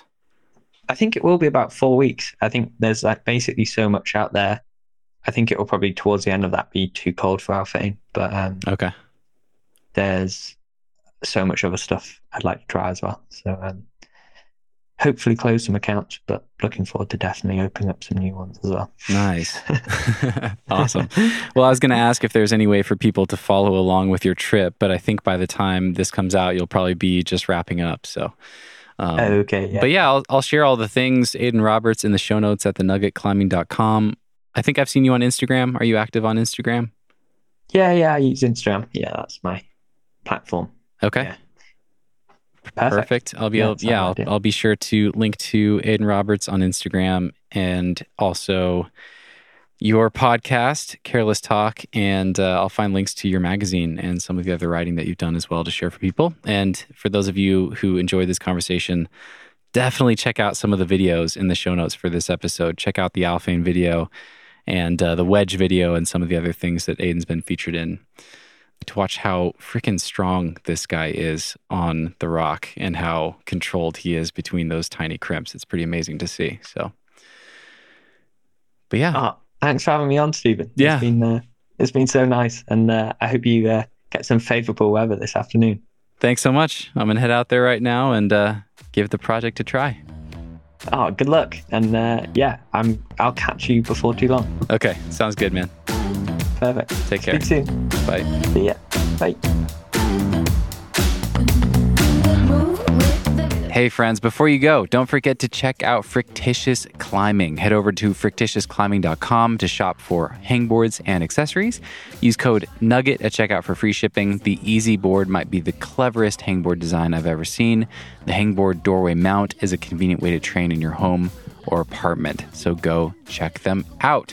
Also, don't forget to check out Petzl. Shop for Petzl harnesses at your local climbing shop or online at petzl.com and get the comfort and performance you deserve. They make harnesses for whatever type of climbing you love to do using four unique constructions to build their harnesses. Whatever it is you love, Petzl harnesses have you covered. You can experience the difference with Petzl. Also, be sure to check out the Arc'teryx film Free as Can Be. If you love climbing, especially if you love trad climbing or stories from Yosemite, I'm sure you'll love the film. Head over to YouTube, search for Arc'teryx Free as Can Be, or use the direct link right there in your podcast app to watch the full 31 minute film for free. Also, be sure to check out PhysiVantage. I take their supercharged collagen every day to support my finger training. I can't recommend it enough if you're training your fingers. Check it out. Head over to physivantage.com and use code NUGGET15 at checkout. You'll save 15% off your next order. And finally, last but definitely not least, don't forget to check out Crimpd. Head over to crimpd.com or find the Crimpd app in the App Store. The free version gives you access to 75 different workouts created by professional coaches Tom Randall and Ollie Torr of Lattice Training. You heard Aidan talk about Ollie in this podcast. These guys are legit, their training programs are legit, and the app is awesome. So go check it out. You can try it for free and see if you like it. And that is it, my friends. I hope you enjoyed this conversation with Aidan as much as I did.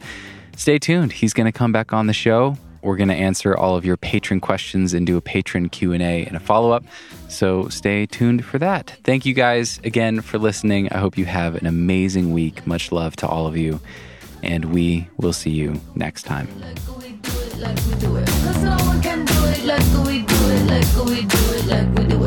Like we do it.